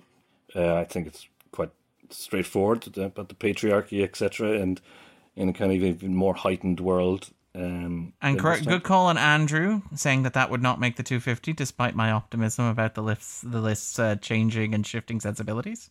Barbie did hasn't made the two fifty. Barbie did not make the two fifty for exactly the reasons that you suspect that it did not make the two fifty. Because um, yeah. uh, David Quinn was giving out too much about Rosie. I've got two more. uh, Angela Carter, The Bloody Chamber and Other Stories. Uh, they're kind of um, fairy tale stories rewritten from a feminist perspective. And brilliant. I've used a couple of those in class, actually. Um, they're, it's, it's well worth your read. And then the last one was Holly McNish's a kind of memoir and book of poetry called Nobody Tell Me, and Holly McNish writes these kind of spoken writes spoken word poetry, um, very honest and very forthright. And this book is like that. It's about the birth of her first child, and it's, again, it's very honest and very forthright, and a very a, a realistic and a very real portrayal of, uh, or so I'm told, of what it's like to be a woman um, during that period of, of your life. Um, her poetry's great. That's really good. Yeah. She, I saw her once in, in, in Cork, and I think there was only five of us, but she was brilliant. she was she was abs- she was captivating. She was fantastic, and because there's only five of us, she came down and had a chat with everybody afterwards. So it was lovely. But anyway, that they're my three recommendations. Um, and from myself, uh, again, I I was going to Persepolis was the first thing that came to mind, and also um, kind of. I guess I will recommend The Virgin Suicides because that was a point of comparison I was thinking about a lot while watching the movie. Uh, its visual language reminded me a lot of Sofia Coppola's cinematic adaptation, but also like Jeffrey uh, Eugenides' kind of like original novel, which is very interesting because it gets that idea of authorship and perspective where it is the story of these girls, but it's framed through the perspective of the boys talking about them. So you have this interesting lensing going on of kind of whose story it is. And then you have Sofia Coppola coming and then relensing it, where you have a story that is kind of refracted. So you have what was a story told from a male perspective, looking at these women, becoming a story about a woman looking at these men, looking at these women, which I find really interesting as well. Uh, and then less of that lensing, self-aware uh, kind of framing device. Um, Alison Backdale's uh, Fun Home, which is a memoir graphic novel, which is is very good. Uh, but I saw the musical when it was performed um, at the Gate here in Dublin. Um, I would wholeheartedly recommend that. That is a version. It's her own account of her own coming of age, told in her own unique style. Um, I think it, it, it makes a very worthy companion piece to something like this. I think it's very worth kind of seeking out. Um, all right, then. So if listeners are looking for a bit more Natasha in their lives, where can they find you? Watch out. Uh, you can probably go to my website, natasha waugh dot I E. So I have a little bit more information about myself and stuff about my work. I am on Twitter, but I try to be on Twitter less and less and less these days. Um, but otherwise, so I'd say the website's the best place to go. Or if you find me skulking around the hallways of U C D in the film department. we should specifically single out like some of your, your film work in particular. Like you've made a number of really great short films. The one that really stuck with me is, is Terminal, uh, which yeah. is from two thousand sixteen. It's a film I associate with the repeal movement. But I think that's available on your Vimeo. Am I correct in saying yeah, that? Yeah, that's on Vimeo. Uh, I've got another few short films there. So I have Mother that I directed a couple of years after, um, which is about a woman who's family replaced her with a refrigerator, so it's a very different tone, but it's lots of fun. Uh, it was written by Jonathan Hughes and it stars Hilary Rose, and uh, also yeah I've got a couple of other things up there and some music videos and commercials and stuff I did recently. I did a, a commercial for the consent campaign that Dublin Rape Crisis Centre are running this year, uh, that people might have seen pop up on YouTube and things like that before they wanted to watch their actual video, uh, but, so it's uh, yeah it was a great great ad to do, uh, which came out in March, so perfect. Um, and we'll include links to all those in the show notes as well. Mm-hmm. Um, Connor, what about yourself? Where can we find you? Watch out while you're up to. You'll find me on Twitter at Connor Smurf, and I'm going to use these, this my, my little stint here as a launch pad into yes. my own podcast. Yes. yeah. Wow. Called The Video Trolley, because I have another account called The Video Trolley I kind of use every now and again. I, I have a blog called The Video Trolley. So that's going to be launching when this is finished. I hope that's the timing of it. Use all of your fans will can come over. And the idea of the Video Trolley is like just twenty minutes, twenty to thirty minutes looking at one scene from movies, one specific scene, so that teachers can use them in the class if they want as a springboard to disagreement. So a very different sort of podcast than our own. Um, but yes, that's The Video Trolley. This will be coming out on the twenty-third of September. So listeners can expect a Video Trolley episode before, after, during. Probably after. Probably right. after. I'd say beginning of October, so I'll have to move it back a bit. But, okay. Oh, uh, so, you know, it's great yeah. fun making them. My son's helping me with, oh. with the technology and with Spider-Man. He's waiting. We're going to record a Spider-Man. He's eleven, so he's going to be helping me with my Spider-Man. Oh. Can you tell us which Spider-Man, uh, which scene? Oh, it's a Spider-Man. Oh, no, we don't. He has to decide. I'm letting him decide the okay. scene. Um, uh, but it's the animated one, Spider-Man Into the Spider-Verse, oh, okay. on the junior cycle. Um, oh, so cool. It's being used in classes yeah. right now. So he's going to pick the scene. And then we're gonna gonna record our little podcast. Now I'm really disappointed, though, you're not gonna do the spider dancing scene from Spider-Man three, because I feel like you could have a really good discussion about it. Yeah. We will. We will. Do you know what we'll do? So we will actually we'll do the dance while recording the podcast. That's what we'll do, and we'll have a video of that. And I'll get my hair just right. uh, listen, listeners can't see, but he is slicking it back as we speak. Um, yeah. But, okay, we will be back next week. We'll be finishing off our back-to-school season. Uh, we'll be covering the one remaining film on the Leaving Cert curriculum that we have not yet covered. That is Elia Kazan's On the Waterfront, starring, starring, starring Marlon Brando. Not starling Marlon Brando. Um, and joining us for that discussion will be the one, the only Donald Clark, in what I am sure will be a very interesting, very heated discussion that is perhaps a little more timely than we had anticipated being. Thank you so much, Connor. Thank you, Natasha, for coming on. Um, Thank you so much. For, this has been great. No, it's great, been an absolute always. pleasure. Thanks Thank you so very much, much Natasha. All right. Thanks, Talk to you soon. Thanks, Dan. Bye. Bye. Bye.